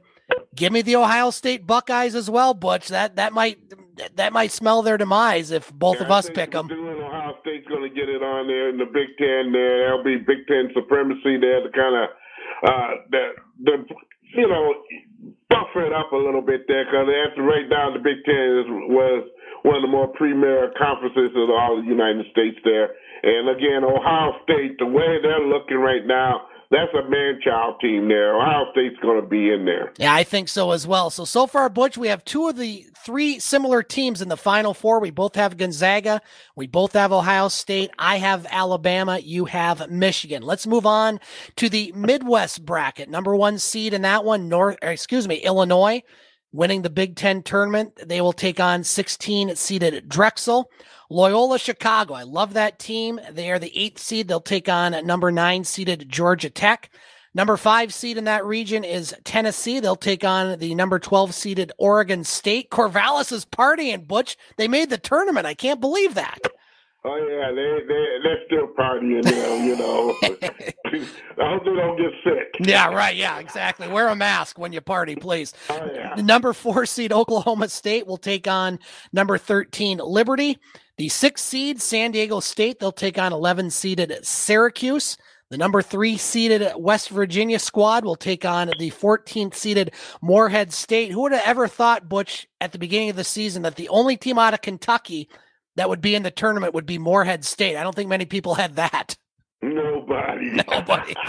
number seven seeded Clemson will take on Rutgers, the 10 seed out of the Big Ten, and number two Houston they will take on Cleveland State, the 15 seed out of the Horizon League. Butch, give us your Midwest bracket.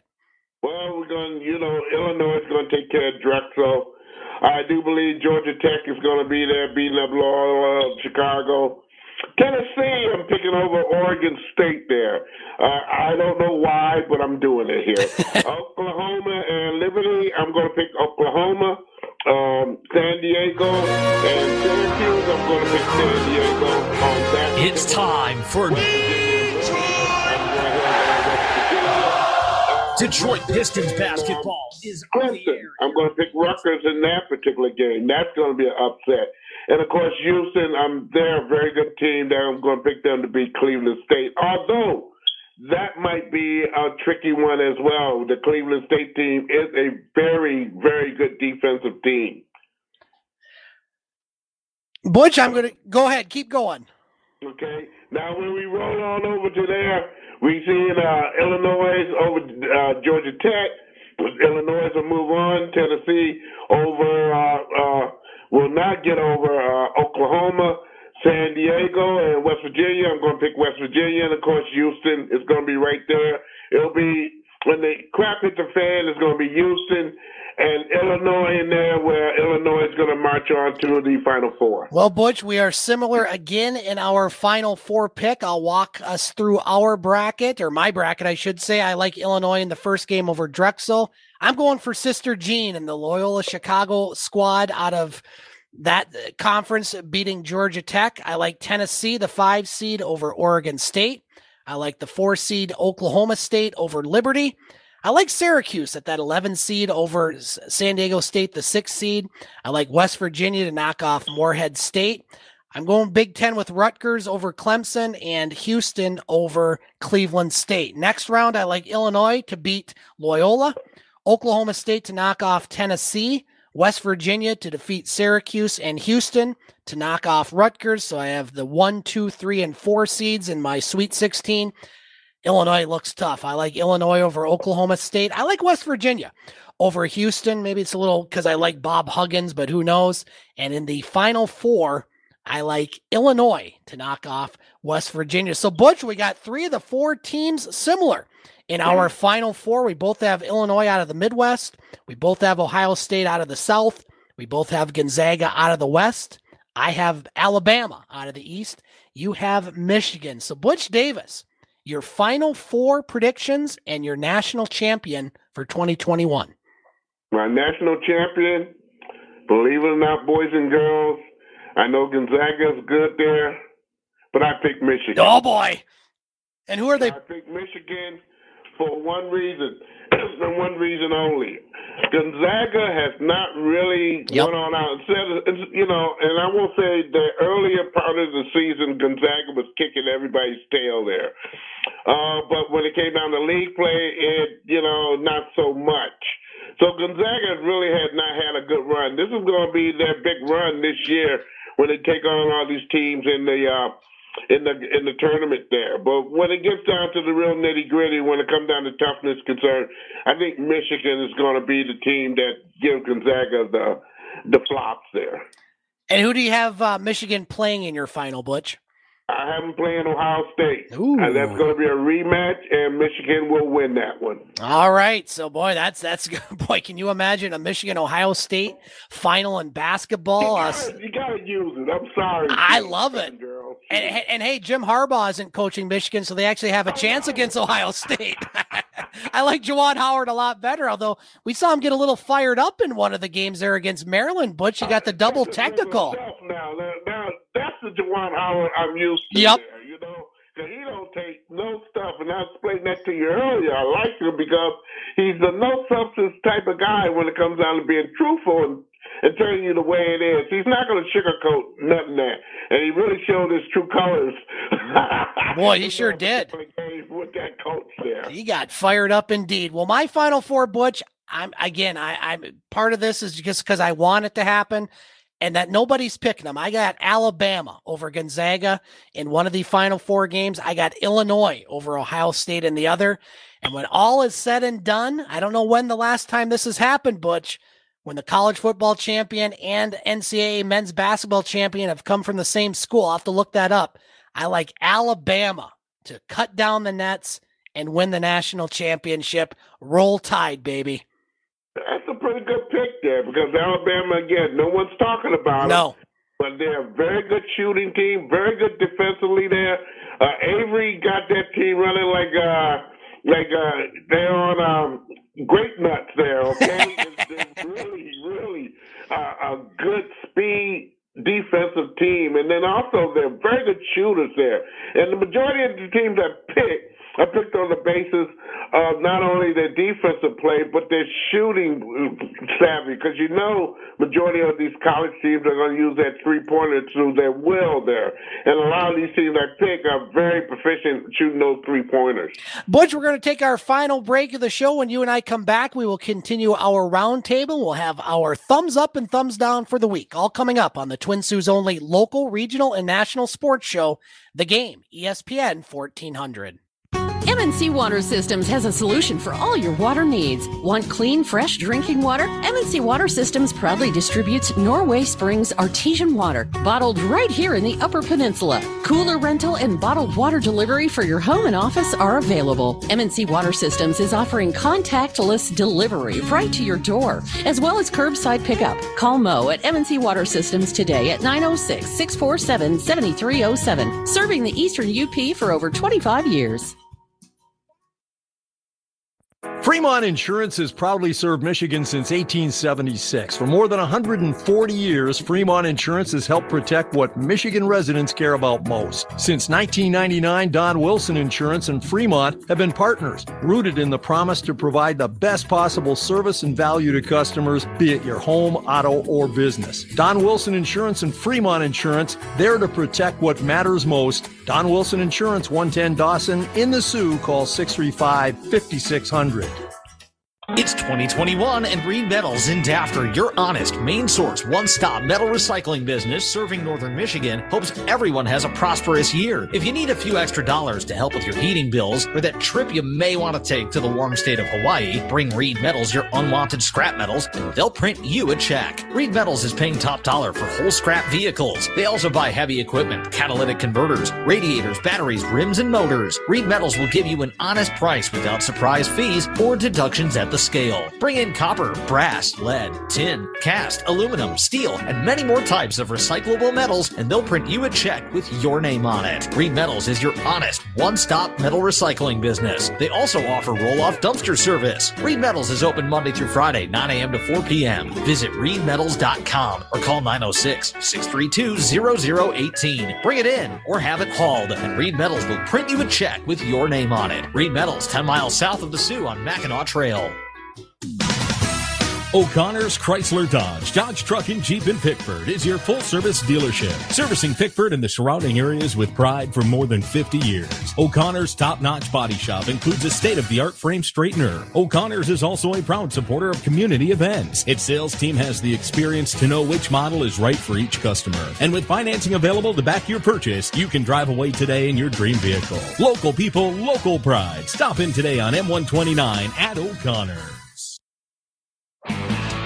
You can catch podcasts of the game at thegamesportshow.com. Now let's get back to it with Scott Nason here on ESPN 1400. 743 on the game, ESPN 1400. Scott Nason with you as we are continuing to be joined by Butch Davis from a Butch on Sports. Update from Marquette. It's a close one. High leads Marquette by one point with about four minutes left. Not sure if we'll get a final before we go off the air, but you can hear the final scores tomorrow morning over on 1230 WSOO with Mark St. Angelo on the morning show, who'll get all our listeners up to date on those scores. Also coming up here at eight o'clock, we'll be joining Detroit Pistons basketball right here on ESPN 1400 as the Pistons take on the San Antonio Spurs. If you want to hear the full two hour edition of this show, you can find it online at thegamesportshow.podbean.com. We put our broadcasts out around 8:30, so check it out if you missed the show. If you want to hear it again, go through the brackets and fill them out. Who knows? Maybe you'll be a winner, but don't go to the bank with our picks.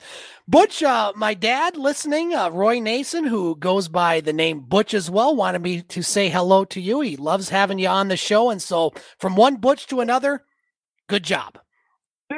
Thank you, Butch here, man. We I, hopefully every day gets real where I can get on up there and eat up all your fish and stuff there. And all the other beverages as well. Oh yeah, there'll be other beverages as well, but certainly for sure. Butch, uh, it's time for a topic from you on the roundtable. We certainly did our dissecting of the March Madness brackets. What are some of the other things going on in the world of sports that have your interest?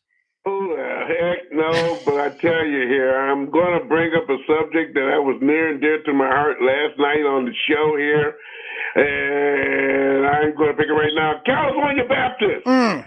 The Dream Team, first year, uh, their third year in the NCAA Division One. As they came over from Division Two, they had a perfect record in their tournament and all this other good stuff there.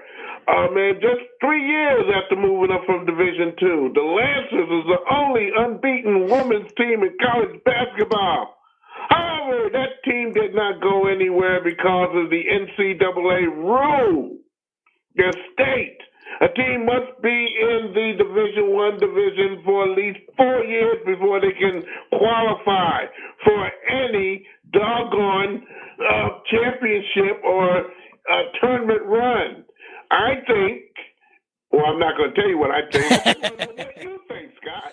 Well, let, let's look at a little bit this more in depth, Butch. You mentioned it, uh, Cal Baptist women's basketball team with their win over Seattle University on Saturday became the first team since 2018 and the 24th team since 1982 to finish the regular season undefeated. However, they will not, and they won the WAC tournament. However, because they went into division one back in 2018 from division two due to this ridiculous rule that you have to be in the in division 1 for 4 years in order to become an official division 1 school. The Lancers left D2 in 2018, which means they are not eligible for an NCAA tournament in any sport until the 2022-2023 season. I think this is absolutely ludicrous as far as I'm concerned. I mean, this rule, and granted, they knew going into being a Division One school that this was a possibility. But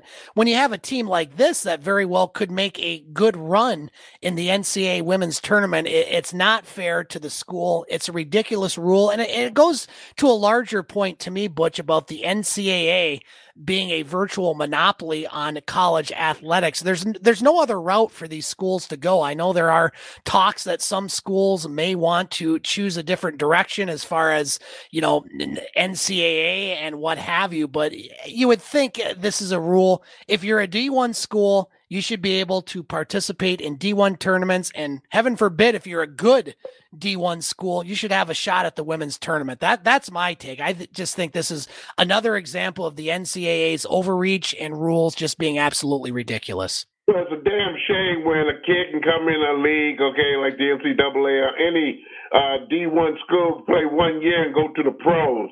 That's a that's a joke and now you got to play the the game with the the school itself that came up from Division Two, okay, per se, and play with their their minds and say they have to graduate because normally a graduation is no more than four or five years there in order to be a part of the club. Which right now the club needs a lot more help than what they're doing there.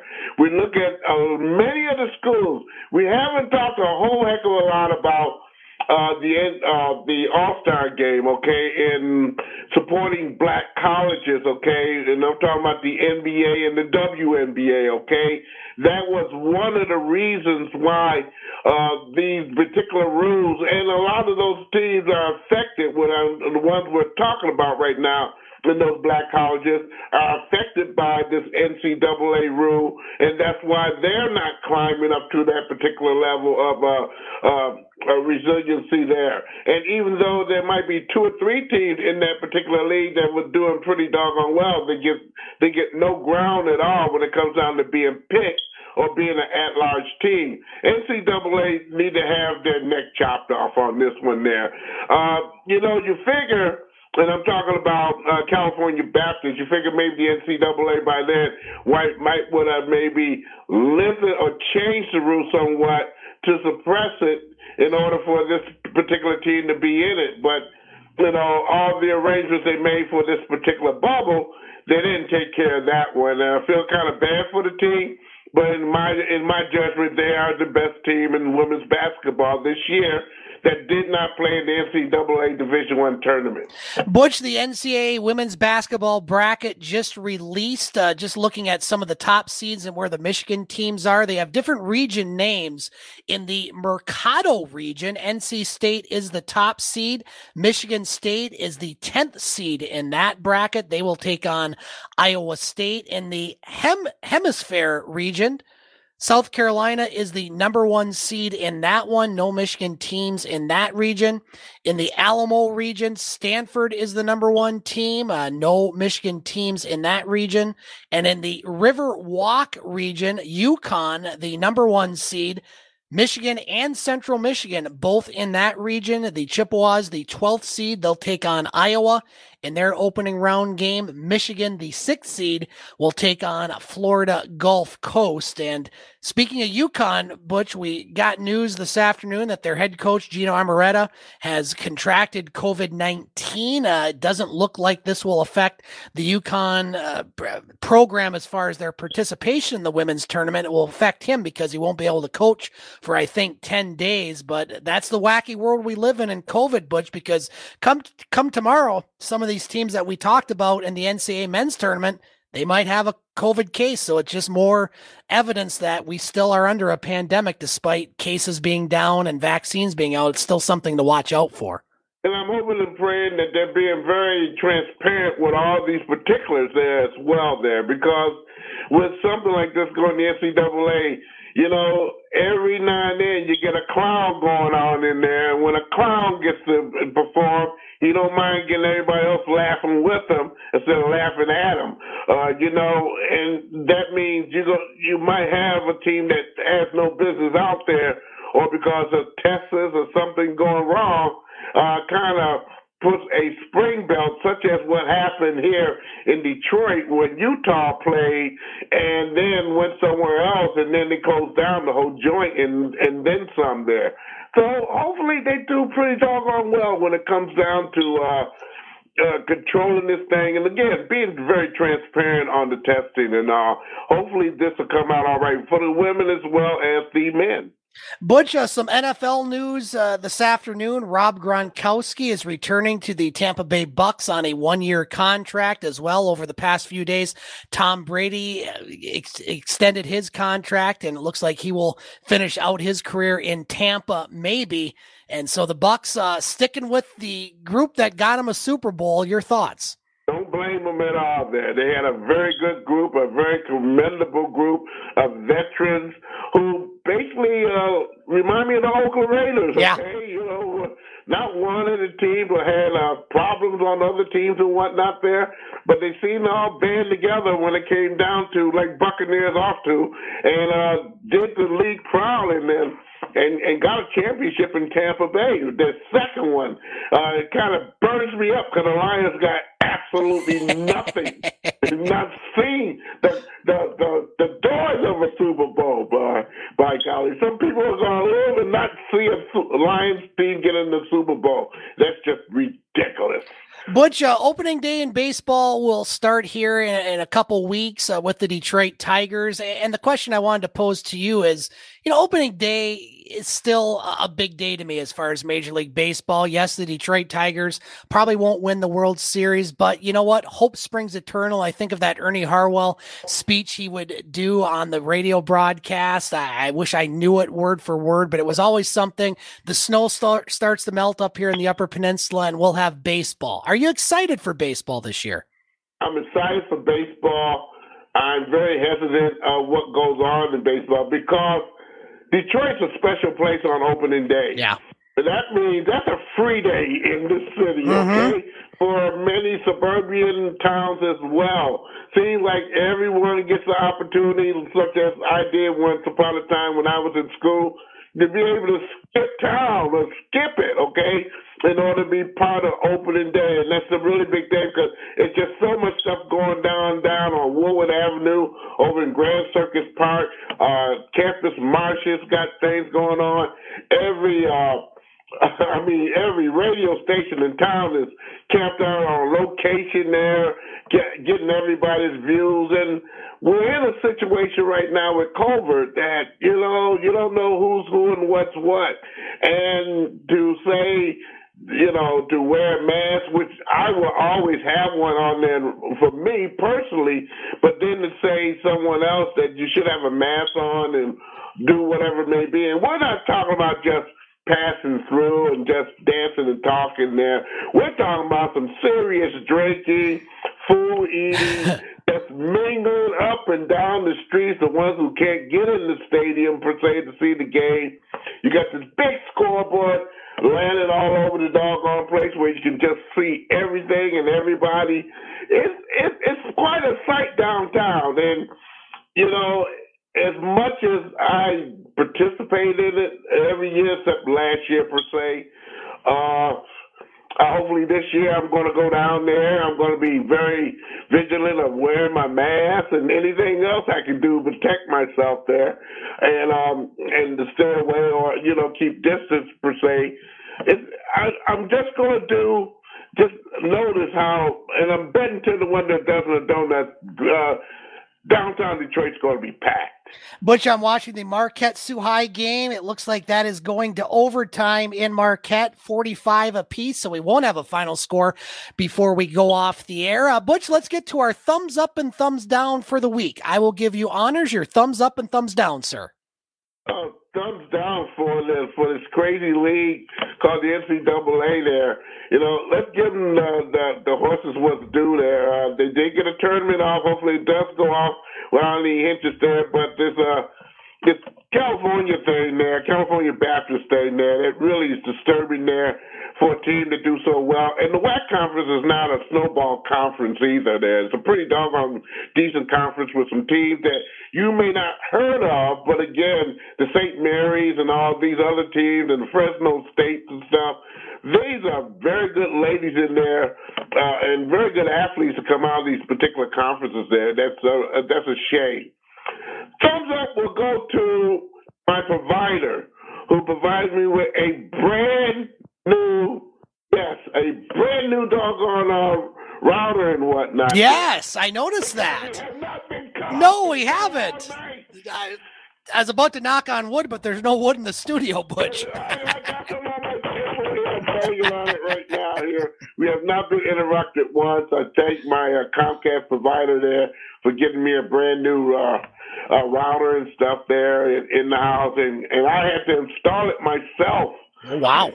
Oh yeah, oh yeah. This was not fun. I bet but it's working, working great. Um, uh, give them a thumbs up for that. I'm going to give a thumbs down to your thumbs down, Butch. You said it better than I could. Thumbs up just to conference basketball tournaments and the NCAA March Madness that will begin on Thursday with the play-in games, including Michigan State, UCLA. I'm going to be immersed in college basketball over the next few weeks, and it certainly couldn't come at a better time. Uh, before we go, Butch, uh, just talking about our broadcast schedule over the next couple days, we'll have Detroit Pistons basketball coming up here in a couple minutes right here on ESPN 1400 tomorrow night. Five o'clock, ESPN 1400, the Laker Hockey Show with Matt Pocket and Bill Crawford. We'll have High Boys basketball over on 1230 WSOO as the High Blue Devils will take on a Newberry. You can hear that game with Dave Watson and Ray Bell starting the pregame show at 645.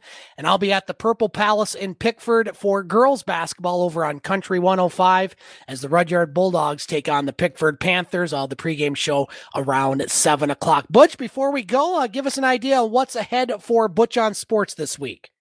A lot of watching TV and monitors and staying close with the NFL situation there because I do believe the Lions are going to try to get somebody major to come in there to clean up the slop of what they're getting with Jarrad Davis and all.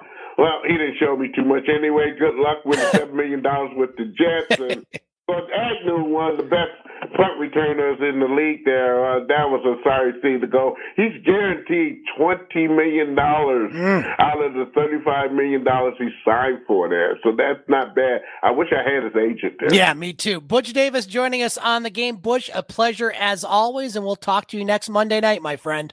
All righty. Want to thank all our guests tonight and co hosts, including Butch Davis, David McCaig Jr., and Steve Habusta and Allie Robertson from the UP champion girls diving and swim teams at Soo High. Don't forget, you can hear the full two hour show on the website, thegamesportshow.pod. This is your home for Detroit That's going to do it for this edition ESPN of the game. We will talk to you next Monday night, right here on ESPN 1400. Thanks for listening to the game here on ESPN 1400 WKNW, Sault Ste. Marie sports leader. Check us out next Monday at 6 for the Twin Sault's only local, regional, and national sports show. You can hear the podcast of the show and other broadcasts at thegamesportshow.com.